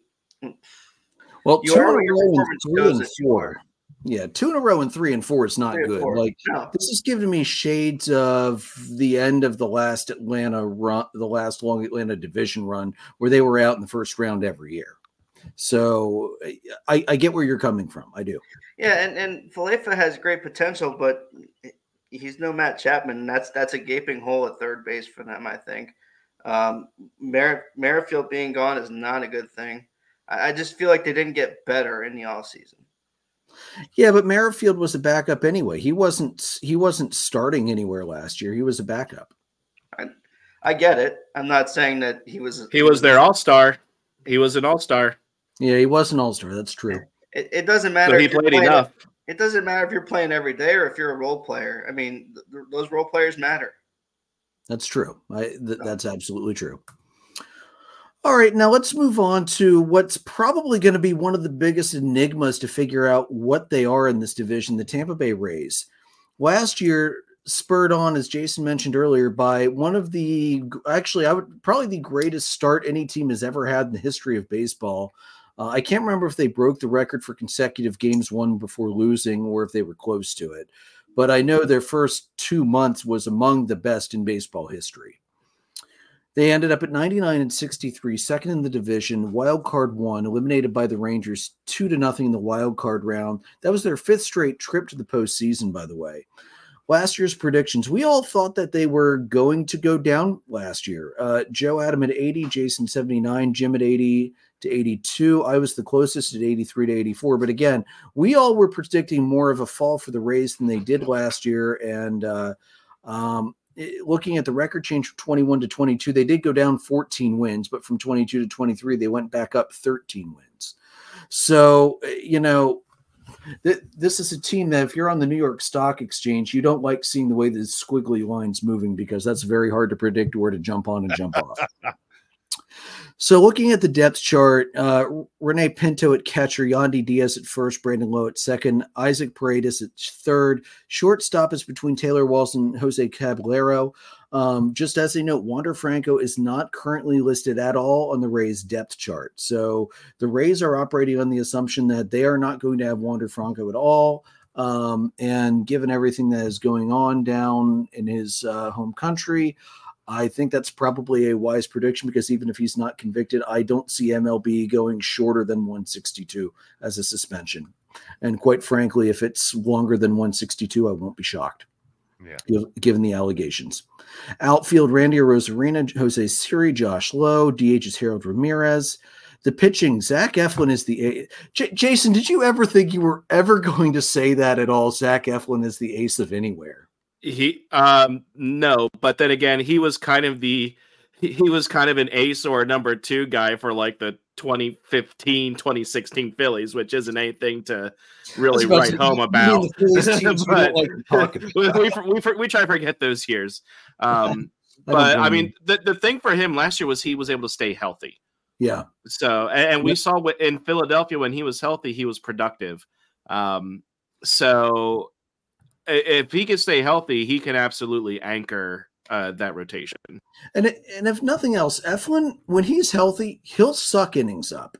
And even if Mhm. he's not always getting the win, he's taking some strain off the bullpen. And this is a team that's known to run a pseudo six man rotation where they use a stopper out of the bullpen for a game pretty consistently. So it's good to have a starter that can suck up those innings and give the bullpen some rest. They also have Aaron Civale, Zack Littell, Ryan Pepiot, Taj Bradley, Shane Baz. Um, in the pen, Pete Fairbanks, Jason Adam, uh, Colin Poche, Phil Maton. Geez, this is a lot of old Phillies guys. Garrett Cleavinger, Shawn Armstrong, and Chris Devenski. I didn't even realize that when I was writing this up. Uh, Matt Mull just commented in on, uh, I'm assuming F1 said Tampa will somehow turn him into a Cy Young candidate. I mean, uh, Tam- Tampa do. does, yeah, th- they do really well picking up teams' throwaways and making really solid pitchers. It wouldn't shock me.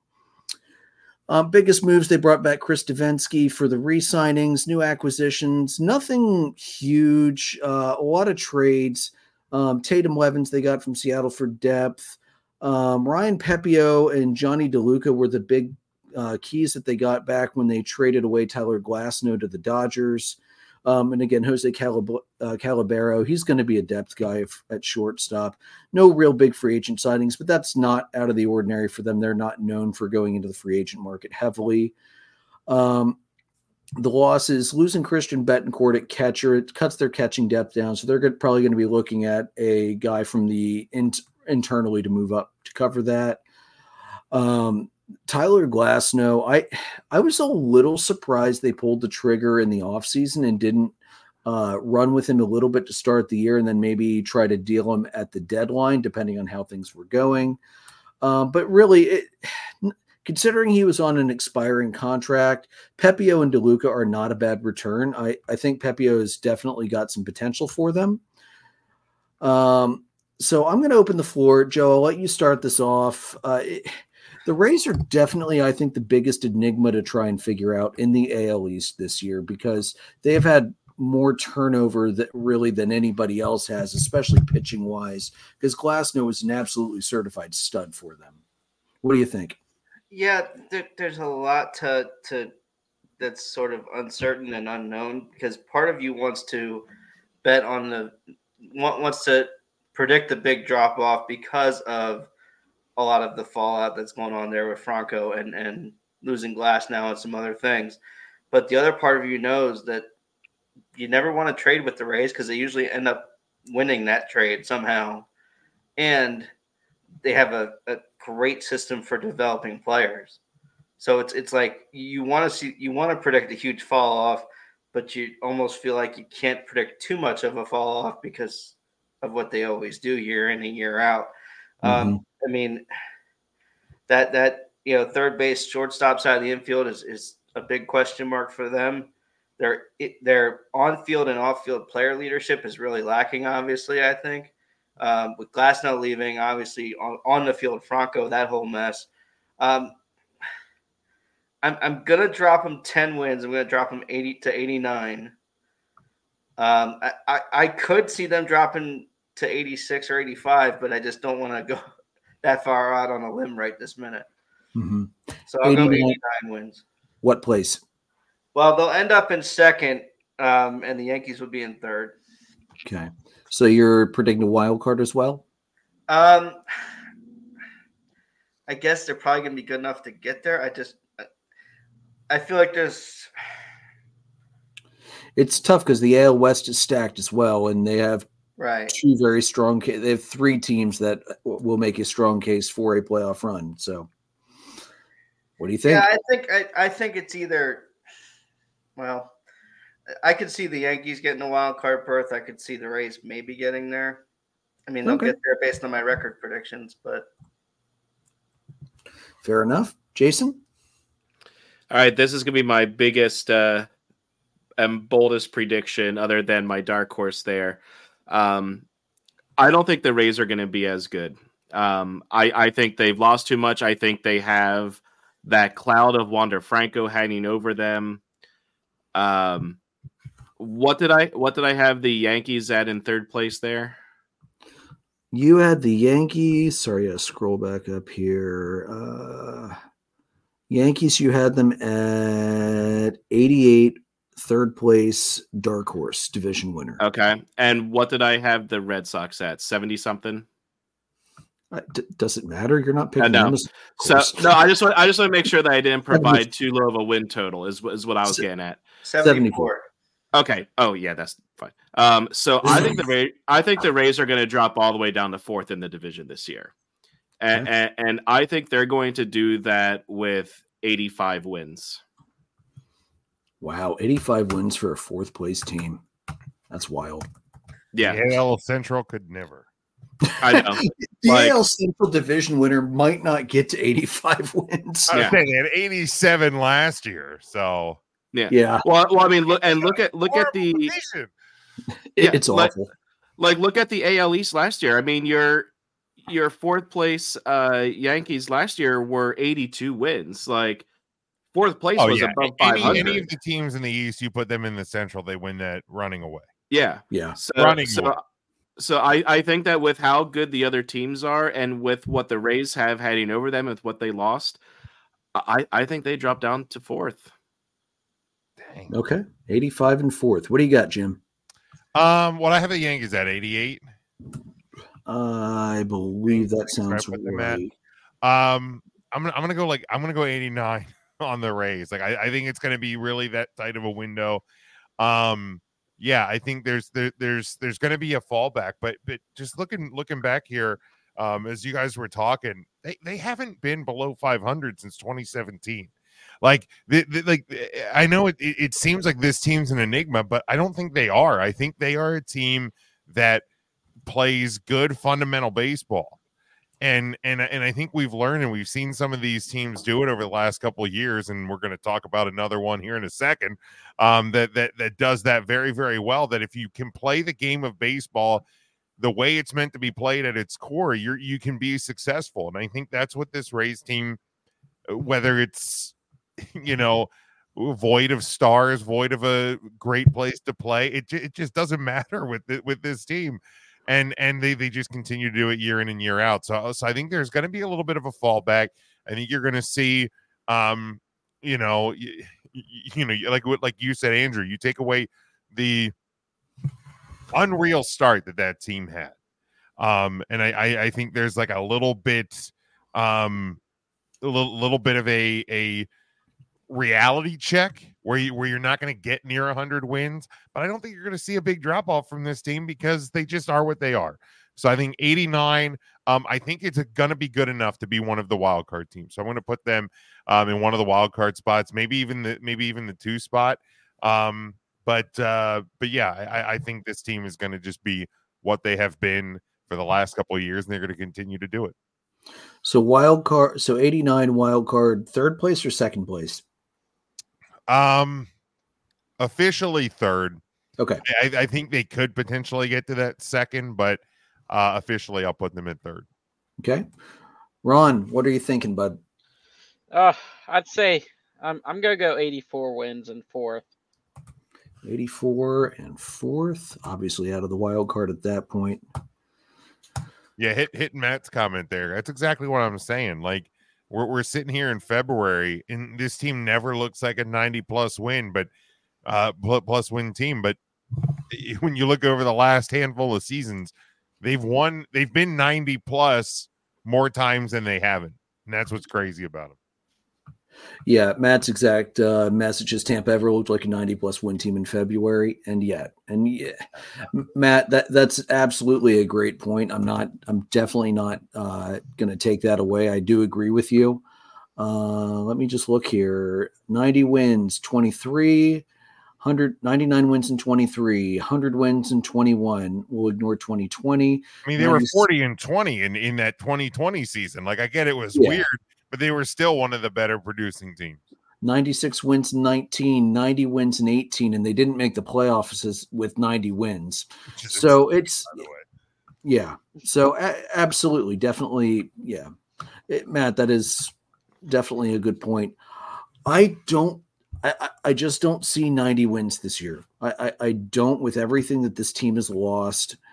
Um, losing Glasnow to anchor that rotation. Not not not that I think Eflin's incapable of picking up a good number of wins for them, but Glasnow is eh, let's be real. If you're going against Gerrit Cole, are you going to trust Tyler, Tyler Glasnow or Zach Eflin in that game? Yeah. Uh, yeah, you're, you're right. Yandy Diaz is still going to be a beast. Randy Arozarena is still going to be a beast. They they still have offense even without Wander Franco. But I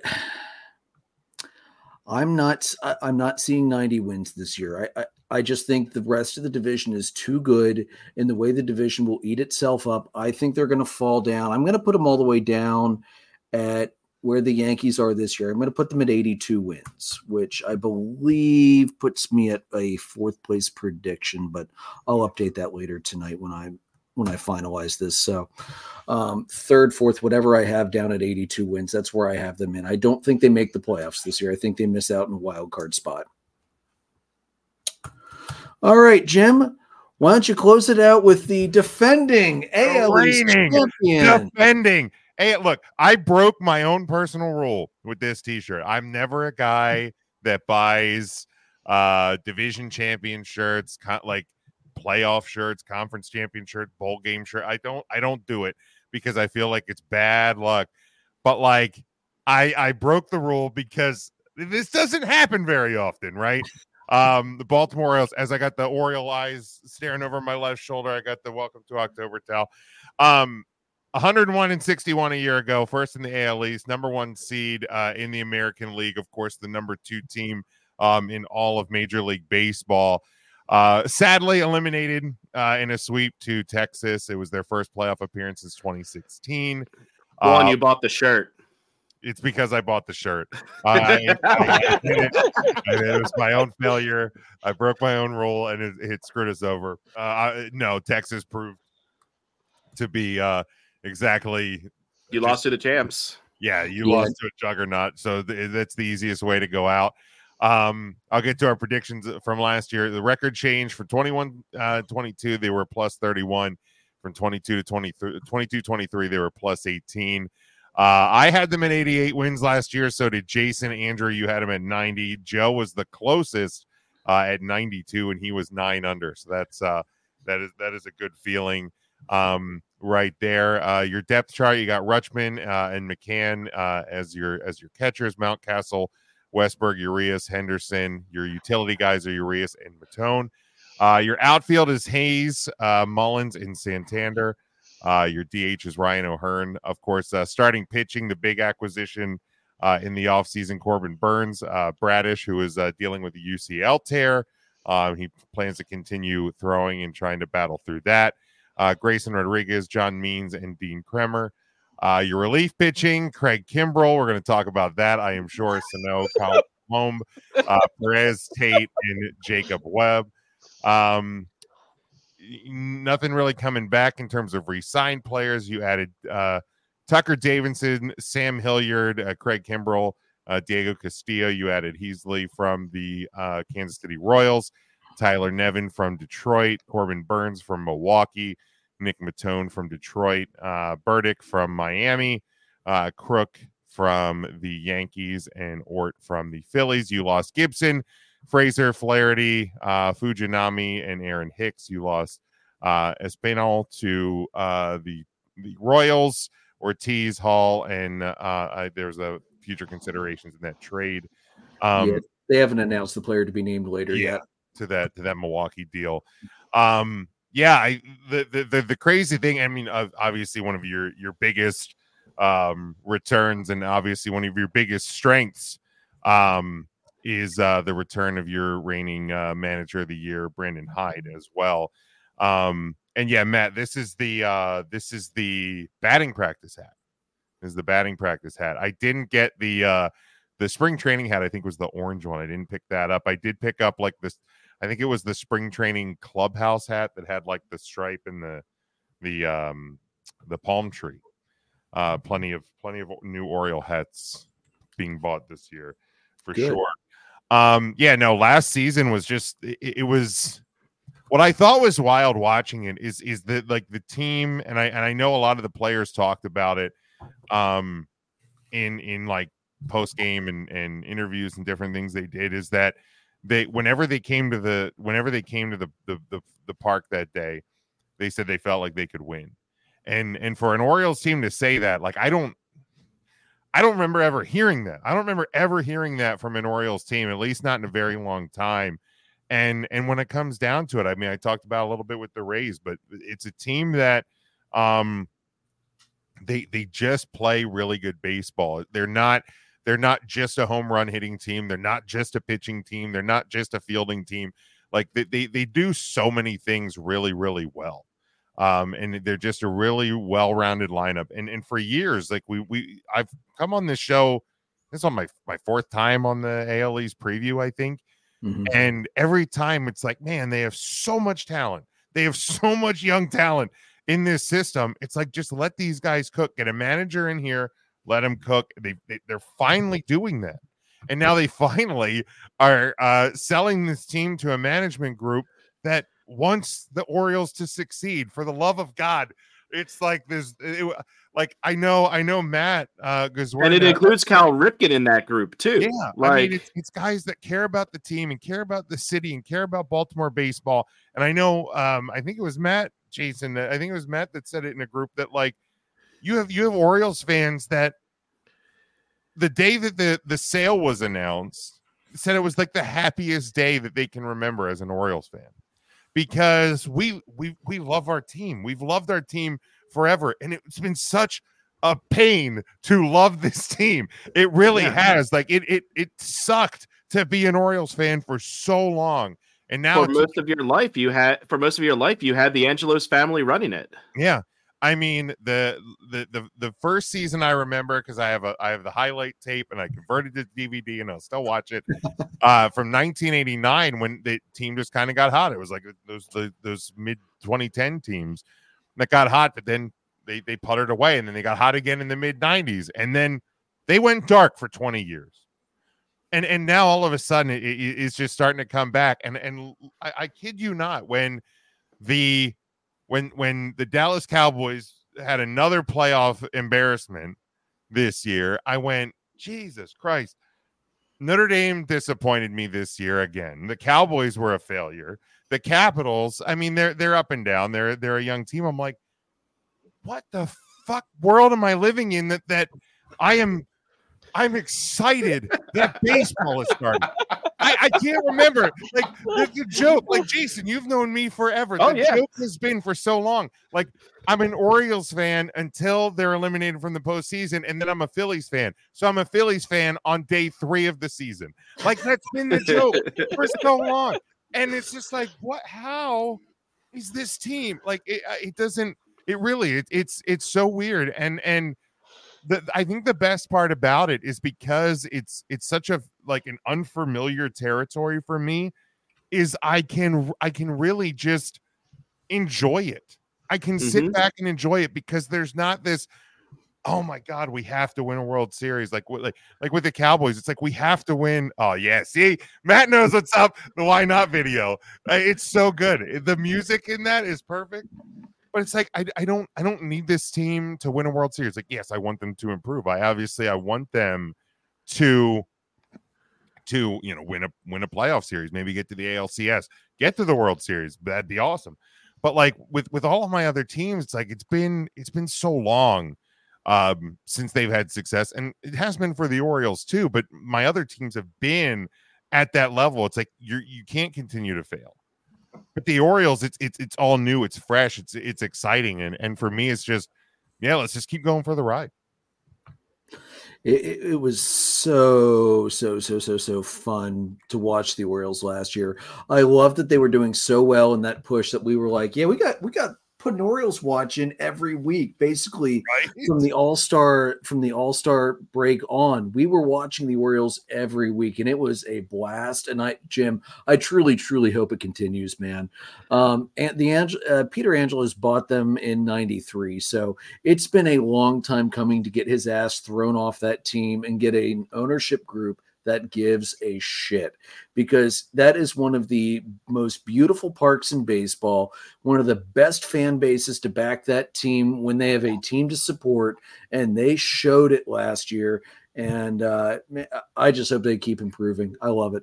I Yeah. love and that. Was, that was the thing about that team last year was they were never out of games. Mm-mm. I I rem- I very vividly remember seeing them down like five nothing, six one, six two, and winning those games because you could never count them out. And get a run here, a run there, and it would just they, Right. they would slowly build. There was no quit. and and the, the thing for you as as like a diehard Orioles fan, like I, I I've always said like it, the Orioles are like my American League team. Like sim- similar to you, like cheering, r- pulling for the Orioles and the Phillies. Like for me, it's the Phillies and the Orioles. Um, like they, you could just as a diehard fan, Jim, you could just enjoy the ride last year Yeah, because it's like that. There's no expectations other than hey, maybe we just won't suck this year, and and and and you got to enjoy that. You got to uh, like finally see playoff baseball in Baltimore again. I mean, I know it didn't end the way that fans hope it would, but that was a hell of a ride last year for for the Orioles. And let's be real, that Rangers team was the best road playoff team in baseball history. dude. Uh, it- and and here's the thing: is is they got, you know, the Orioles were were obviously they were consistent pretty much the the whole way through the year. There wasn't there wasn't really a point where they they had a fall off. Texas, they, they just it's the old cliche they got hot at the right time Mm-hmm. and, and and they really did and it- there was no slowing them down and i think too is is they they they had some guys on that roster that um were were kind of battle tested in the postseason where the orioles didn't. There there was points in those games where where the orioles just kind of looked like oh how'd we get here? Like like like they just you know what i mean? It was like oh god how did this is not what i thought it was going to be um so, the so I- inexperience of the roster, the Yeah. inexperience of the roster kind kind of showed up there. Yeah, yeah, It- and, and it I mean, I think even Hyde as a manager looked looked inexperienced at times and, Yeah, I and didn't know how to kind of stop the bleeding. But you know, you learn from that, and and I hope that's what this team does. And honestly, Jim, it reminded me of watching this current group of Atlanta players when they were all coming up back at, you know, 18, 19, when they were, you know, when Snit was the first time in the playoffs, you had a ton of young talent on the team that had never been there. That's just going to happen with these young teams. They need a couple years in the playoffs to get punched in the face and be like, oh, that's how you react to that. And then you get an experienced playoff team, and then they become incredibly dangerous. And I think that's where the Orioles are heading. It might not be this year still, it might be next year, but that's, you know, come, come a year or two from now I don't think anybody's going to want to face Baltimore in the playoffs.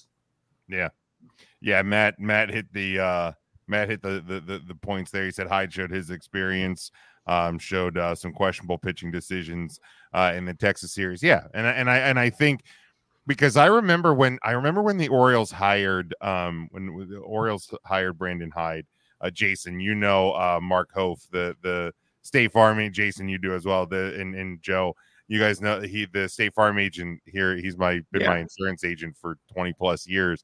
And uh, we've always talked baseball. And I was I just happened to be in his office like a couple of days after um, Hyde had gotten hired and he had been, you know, a scout in the in the Cubs organization. And Mark is a huge Cubs fan. And I said, What what what do I need to know about this guy? He goes, Look, I'll be honest with you. If if the if management lets him actually gives him time, this team's going to be really good in a couple of years. And and here we are. Um, so I, every time I talk to him, I, I remind him of that, and I thank him for uh, instilling uh, that that faith in him uh, from from the beginning. And you see it. Uh, that there's there's there's a weird, um, you know, there's a there's a belief and a feeling around uh, around the Baltimore Orioles that, again, I mean, I'm I'm I'll be 39 this summer, and and I don't, I really don't remember, um going into a season with with and really uh, much confidence. I mean, you're you're going to go back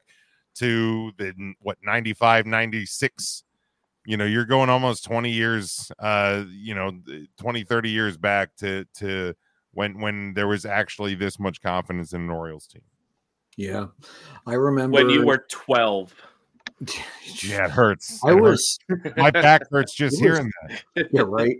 It was either 97 or 98. I can't remember what year, but for Christmas, my parents got me it was like four or five tickets to Orioles games. I, I know one was Braves Orioles. We got to Yankees Orioles. I forget who the other teams were, but it was take a different family member to each game. You know, we'd stop in Timonium, take the light rail in, yeah. go for an afternoon game, hit the light rail back out.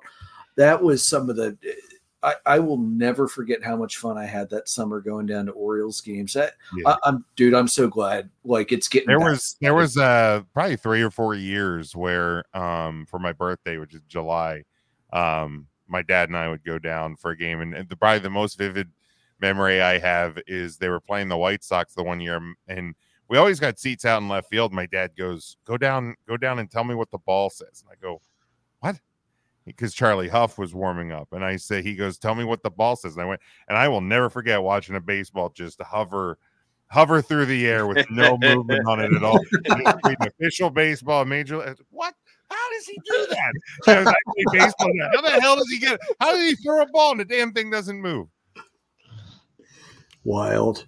All right, uh, Ron. Let's start it off with you. You get to open the predictions with the Orioles. What are you thinking, uh, I'm gonna go I'm gonna bring them down a little bit. I'm gonna say 98 wins in first place. I love that coming down a little bit is 98 wins. That's that's awesome. I, I, like that's that's I'm okay. I'm okay. What? It's it's a little bit. It's not a lot. I I think it's a great prediction, honestly. Um, I mean, just looking up and down this roster, the youth talent the Orioles have, I that infield is one of the best infields all the way around but in it's, baseball. It's so funny because every really year you'd look at the Orioles line at roster and go, like it'd be the line from Major League. Who the fuck are these guys? Yeah, exactly. but and like, but now it's it's the same group of guys, and you're like, oh, these guys are yeah. real good.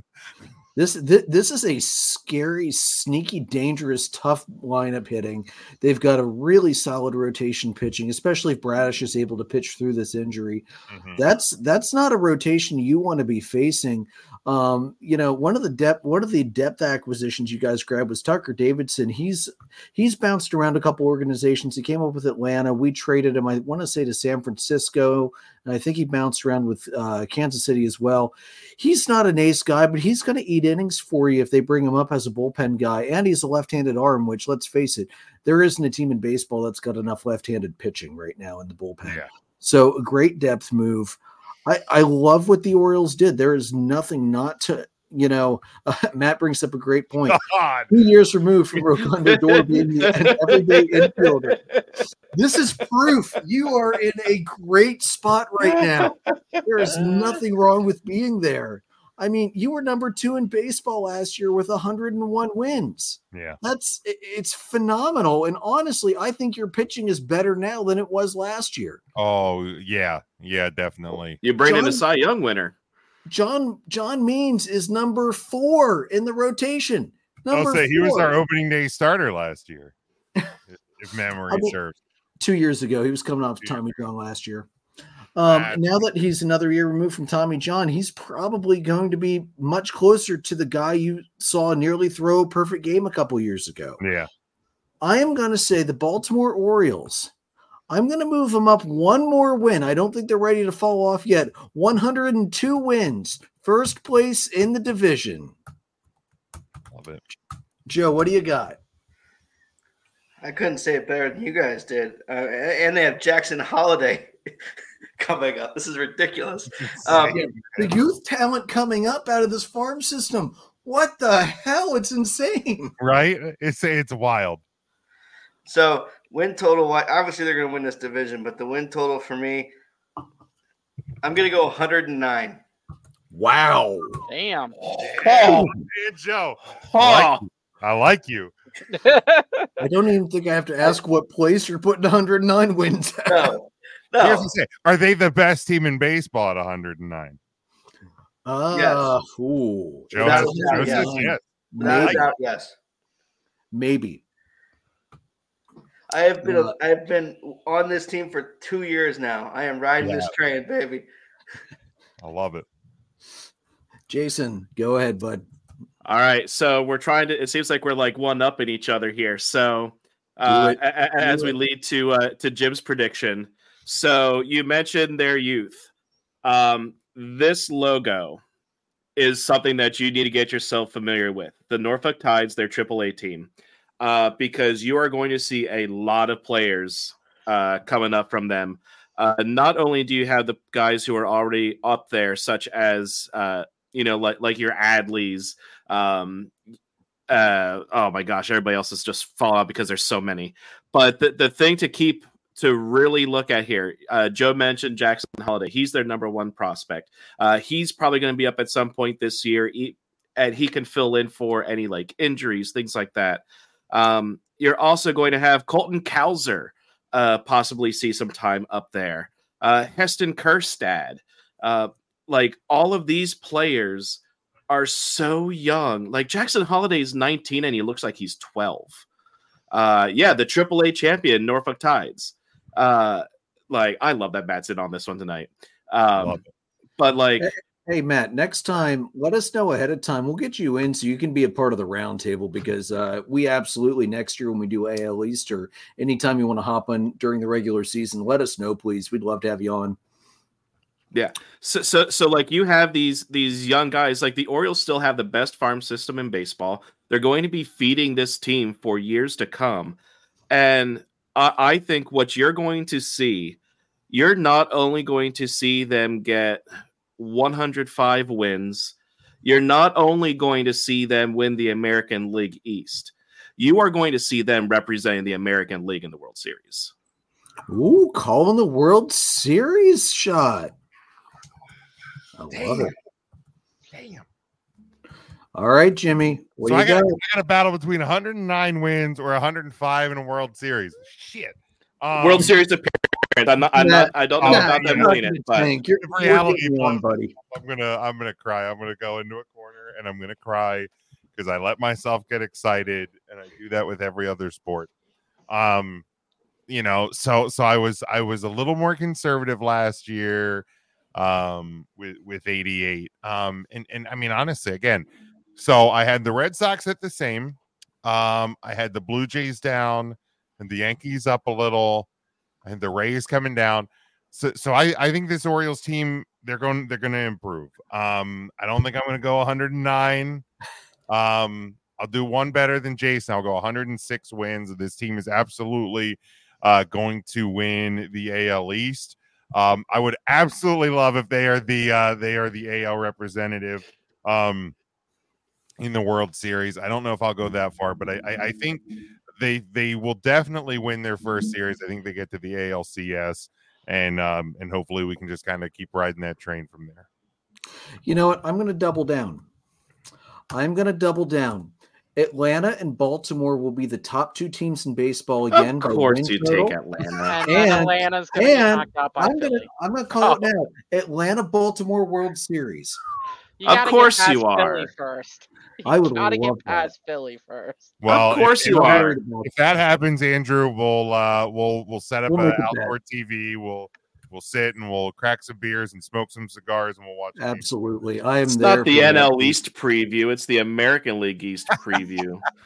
Don't need to talk about the You- you- Braves. hey, you're the one who decided to throw the shot of we're going to start calling World Series reps. So that's on you, dude. I called the American League World Series Or, rep because we're talking about their division. Yeah, and we haven't gotten to the NL. We're starting that next week.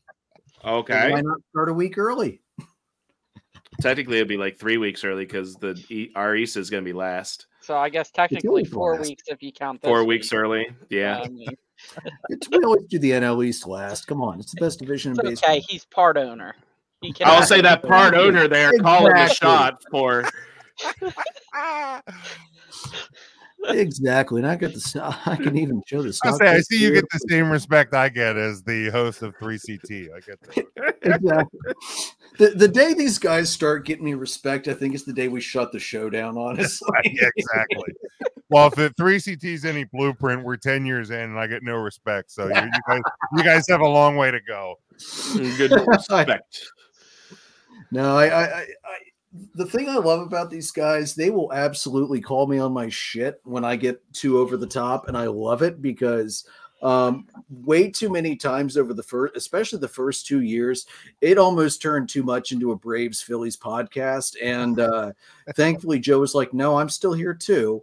Okay. and uh, you know, Calm we're, down. tr- you know, we're trying to push it more general baseball this year. We're we're going to try and do a little less team specific to cover more, so we're more of a generalized. I, hey, we're we're- still going to rep our teams absolutely, and uh, and the Orioles are definitely going to be a part of the weekly rotation now until pretty much the you know the time we decide to hang it up. I think. Uh, but yeah, I, I appreciate these guys not uh, letting me get too far on my high horse when I get off. Yeah.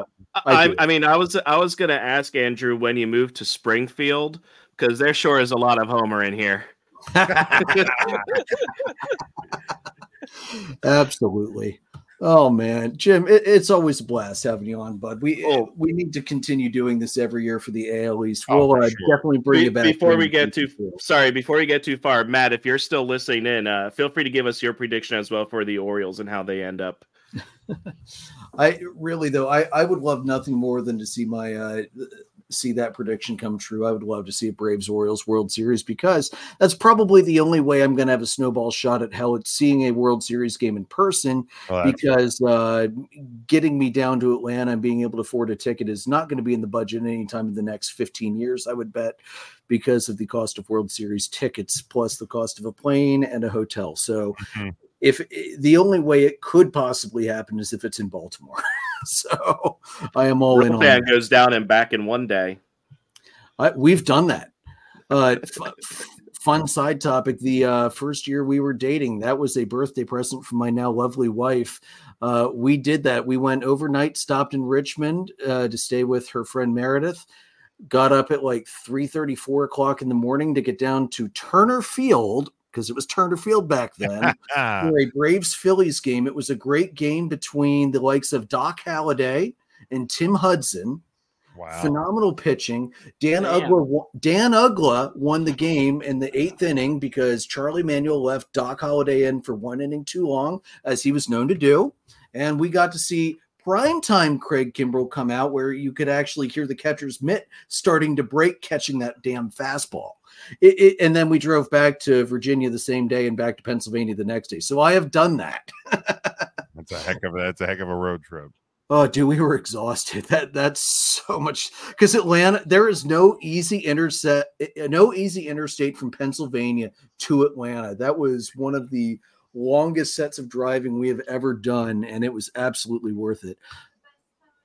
Matt's prediction: the division will likely be as good this year, so I think a slight regression is fair to expect.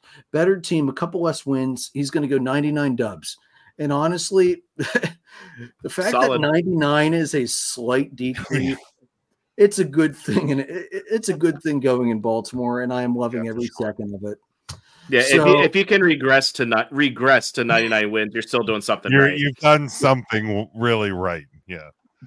So it's yeah, it this is going to be a great race to watch this year in the AL East. I, I honestly, as excited as I, as I am to watch the NL East race, the AL East race is going to be equally as exciting to watch. I think, especially as young as the Orioles are, it's such a great franchise now, and you know, getting the Cal Ripken led ownership involved. It, Jim, oh, things Awesome. are looking so good. I'm Awesome. so happy for you. Finally. long overdue. All right, so now that we're wrapping close the AL, Jason has made a couple dark horse predictions tonight. Um, Ron, do you have? Oh, I made I made one. you actually made two. You made you made it back to back. Remember?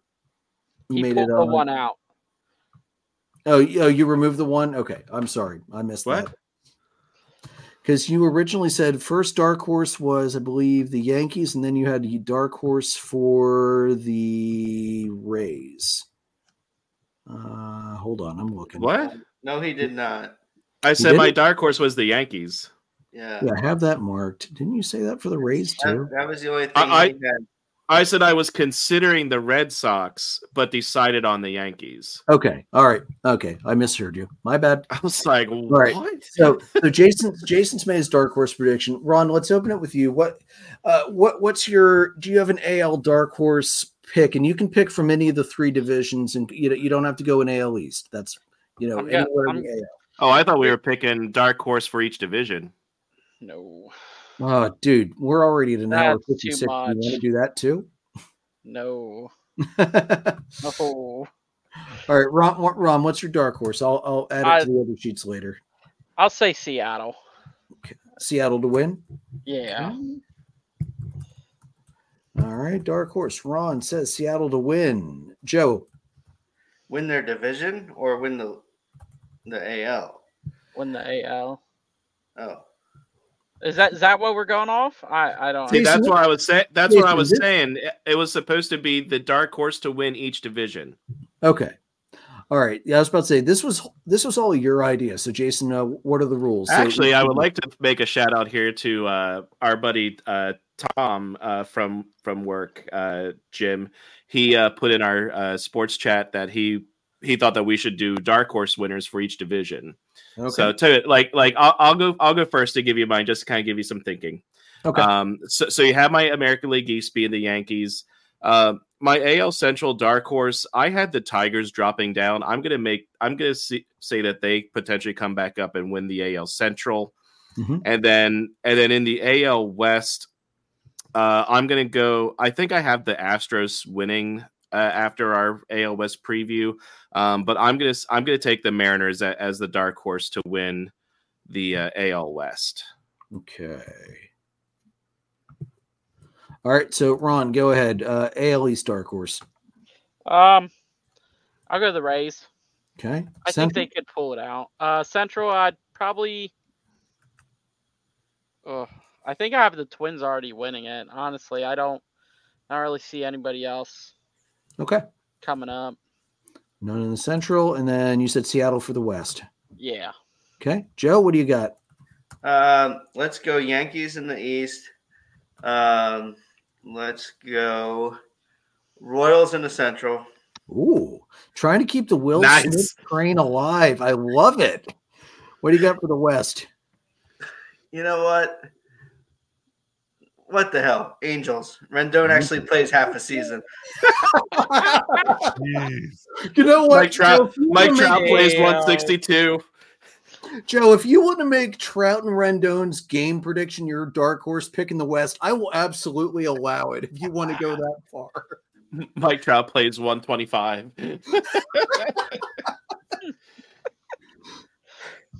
Oh, but man. Mike Trout plays 96 games, That'll be an improvement. and Rendon plays 60. which is sadly also an improvement. oh Jesus, Jim, do you want to make any dark horse picks? Yeah, uh, you know, if if it's going to be a team in the East, I think it's going to be the Yankees. Like I have them in third, missing the playoffs, but either they obviously have the roster to do it. It's just a matter of can certain guys stay healthy and, and and can they come together as a team. Um, in the Central, good God, what a dumpster fire! Uh, I don't think Cleveland was mentioned, so what the hell? Why not the Guardians, right? Um, and in the uh, and in the West, like I think I think Texas is going to be the team to beat in that division. So if I'm going to go dark horse, I'm going to say the Astros. the absolutely appropriate response to that as well. Um, and then for me, the East, I'm going to go the Rays. In the Central, I'm going to go the Tigers. Um, because I, I really do think the Tigers are actually getting kind of close. Um, I don't think it's going to be this year, but I think because the division's so bad, I, I do think in the next couple years the Tigers will take it over. In the West, oh man, I'm not quite ready to go Angels. I'm not quite there yet, Joe. I love the pick, but I'm not quite ready to go there yet. Um, I'm gonna go. Everybody said the Mariner. Uh, screw it. I'm gonna go Angels because everybody else is taking the Mariners. I'm gonna hop on the Joe train. Go Angels. I'm not gonna make any crazy number of game predictions for Trout and Rendon because, uh, as Anthony Rendon pointed out, baseball is not a priority for him at all. Um, it's just a game, which I I don't necessarily disagree with him on that, but at the same time, um, for what the Angels are paying you, it should be slightly higher than slightly higher of a priority than just a game considering you've played what maybe 25% of the contracted games they have signed you for so far maybe 33% it hasn't been much let's be real and let's be real with an absentee rate of what he's got with the angels he would have been fired from every other job in america by now right. except for congress because th- they Well, never yeah. show up anyway yeah, They're only in session 25% of the year anyway. exactly. All right. What a fun episode, guys. Um, uh, Jason pointed out uh, with dark horses, uh, for anybody listening in, we're going to start doing them division by division. We won't wait on the NL till we get to the very end. We'll do them at the end of the episode each time. This is just kind of a late idea that um, was brought on. I kind of like it's it, it's fun to predict, uh, you know, because what what were we what were we wishing for so much in our very first season? We were wishing for that ultimate chaos theory to happen and like that possible four team playoff that needed to be resolved that unfortunately fell apart before the end of the season. So this is our way of bringing some chaos back into it again because what the hell, chaos is a little bit fun sometimes. It gives us another out. If our first team doesn't win, maybe our second guess will. hell, I might steal. I might steal this for uh for Huddle Up next year. It's not a bad Yeah, idea. man. Just make sure you remember uh, Jason brought the idea on, so it's his fault. All right, guys. So um, audio recordings are available Anchor, Spotify, Google Podcast, Apple Podcast, pretty much anywhere you can find podcasts. We're up by now. Um, live, we're on YouTube, Facebook, and Twitter. Merchandise is at redbubble.com. Um, follow us on Facebook. That's where we put out most of our content from, but also our Twitter page as well at DDAB underscore podcast. Uh, Jim, shout out to your stuff, bud. Uh yeah, you can get me at Big Jim Sports. I have a Linktree um on on my Twitter where it has all of the uh all of my podcast projects. Um but uh you can follow along with the Huddle Up podcast. We are in our kind of off-season mode uh since we are uh, out of the football season, but uh we'll start recording some of our off-season content. We usually put out an episode um every couple of weeks uh over there plus uh I, we have some individual projects that uh, the team works on in the off season. So uh, give a subscribe over there. Um, I have my like own personal thing that's not sports or wrestling. That's the discussions with the nobody. I dropped one of those um, late last week. So uh, check that out. Give that a follow and a subscribe. That's probably the one where I'm like, if you know people who don't like sports and you don't like wrestling, follow this one. Um, and then uh, and then three count Thursday, three CT. Um, that's uh, three count Thursday across the board. Um, we are approaching our 10 year anniversary of that show uh, at the beginning of April, which is uh, super cool. Um, it, the actual it, anniversary date of uh, of our first episode is three days before um, the night one of WrestleMania in Philly, which the majority of us will be. That's awesome. Together. So uh, it really is kind of a wild, uh, wild thing that it all came together that way. But uh, yeah, we're um, we, we, keep plugging away over there. So give us a follow if you uh, enjoy talking wrestling. So um, yeah, always fun joining you guys. I'm, I'm sure I'll hop back on at some point uh, during the season and uh, and talk some baseball with you guys as well. Yeah, we'd love to have you back. And I will say this: I, as far as wrestling goes, I'm pretty much stick with the collegiate game and the uh, Olympic wrestling. But uh, e- even if that's all you watch and you don't get into, you know, anything of the quote unquote professional wrestling circuit, Three Count is just a great listen. It is one of the most irreverent podcasts you will ever listen to, and it well, is a blast from start to finish. Well, that's so our live show on Thursdays is is pretty much all wrestling, but uh it was probably about this time 2 years ago where we were like we were kind of tired of like the 2 hour live show every week model and we went well what if we do like an hour live where we talk about like current wrestling and then on we'll, we'll do drop an hour where we'll record and drop then an hour uh, long ish podcast on Tuesdays where we talk about just kind of like evergreen wrestling topics. And we started doing that, and it is literally just morphed into what whatever the hell we just talk about that week. So like that that's the beauty if you subscribe. So we actually we took a week off last week, which doesn't happen very often, but like the the Tuesday episode I'm about to cut um for tomorrow is a uh is like a best of uh where we did um a like mom and dad rock music draft, uh, a name the music loop where I took like between like three and seven second clips of music and I looped like those three to seven seconds over and over. Uh, we have like a name that eight bit version of a song, so like a Nintendo. so like our, our Tuesday shows become we rarely talk about wrestling on Tuesday. So like I almost am like encourage people subscribe to us and only listen on Tuesday. Like that's cool too. Like we will take all the subscribe. We're we are subscribe sluts. Like you can you can subscribe and just listen to us. No, you don't even need to listen to us. Just subscribe and we will be happy with that. But I think there's there's something on the feed for uh for everybody. Awesome. I, I did I did like joining your you guys for the uh, sports movie draft. That that was definitely a lot of fun. Yeah, yeah. So oh have, yeah, if you do that again, I, I, I will make sure I can be available this time because yeah, uh, we have we have I a, listened to that afterwards. A variety great. of draft things. So yeah, we'll we'll uh we'll share the love. Awesome, and uh yeah, if you ever want to actually talk collegiate wrestling, count me in. I'll be happy we'll to uh, we'll rep do. Penn State, the most dominant wrestling team since God knows when. Yeah, exactly. the, the, Notre Dame guy wants to talk Penn State sports. Sure. uh, yeah, well, you know, think, think about it. Think about it like this, though. Like Pe- Penn State's wrestling is more dominant than Alabama football has been since Saban was yeah, hired. That's true, and that's scary. Yeah. All right, guys. So the rest of us on Twitter, I'm at PyroLord314, Jason's at J Ricker 300, Joe's at Jolton Joe 35, Ron's at Dipner Ron. Um, guys, uh, we're presented by Dark Arrow Podcast LLC, sponsored by uh, Baron Barbershop over in Manheim. Johnny, hope you uh, get a chance to listen later. Uh, sorry if you didn't like our Yankees takes, but tough, man.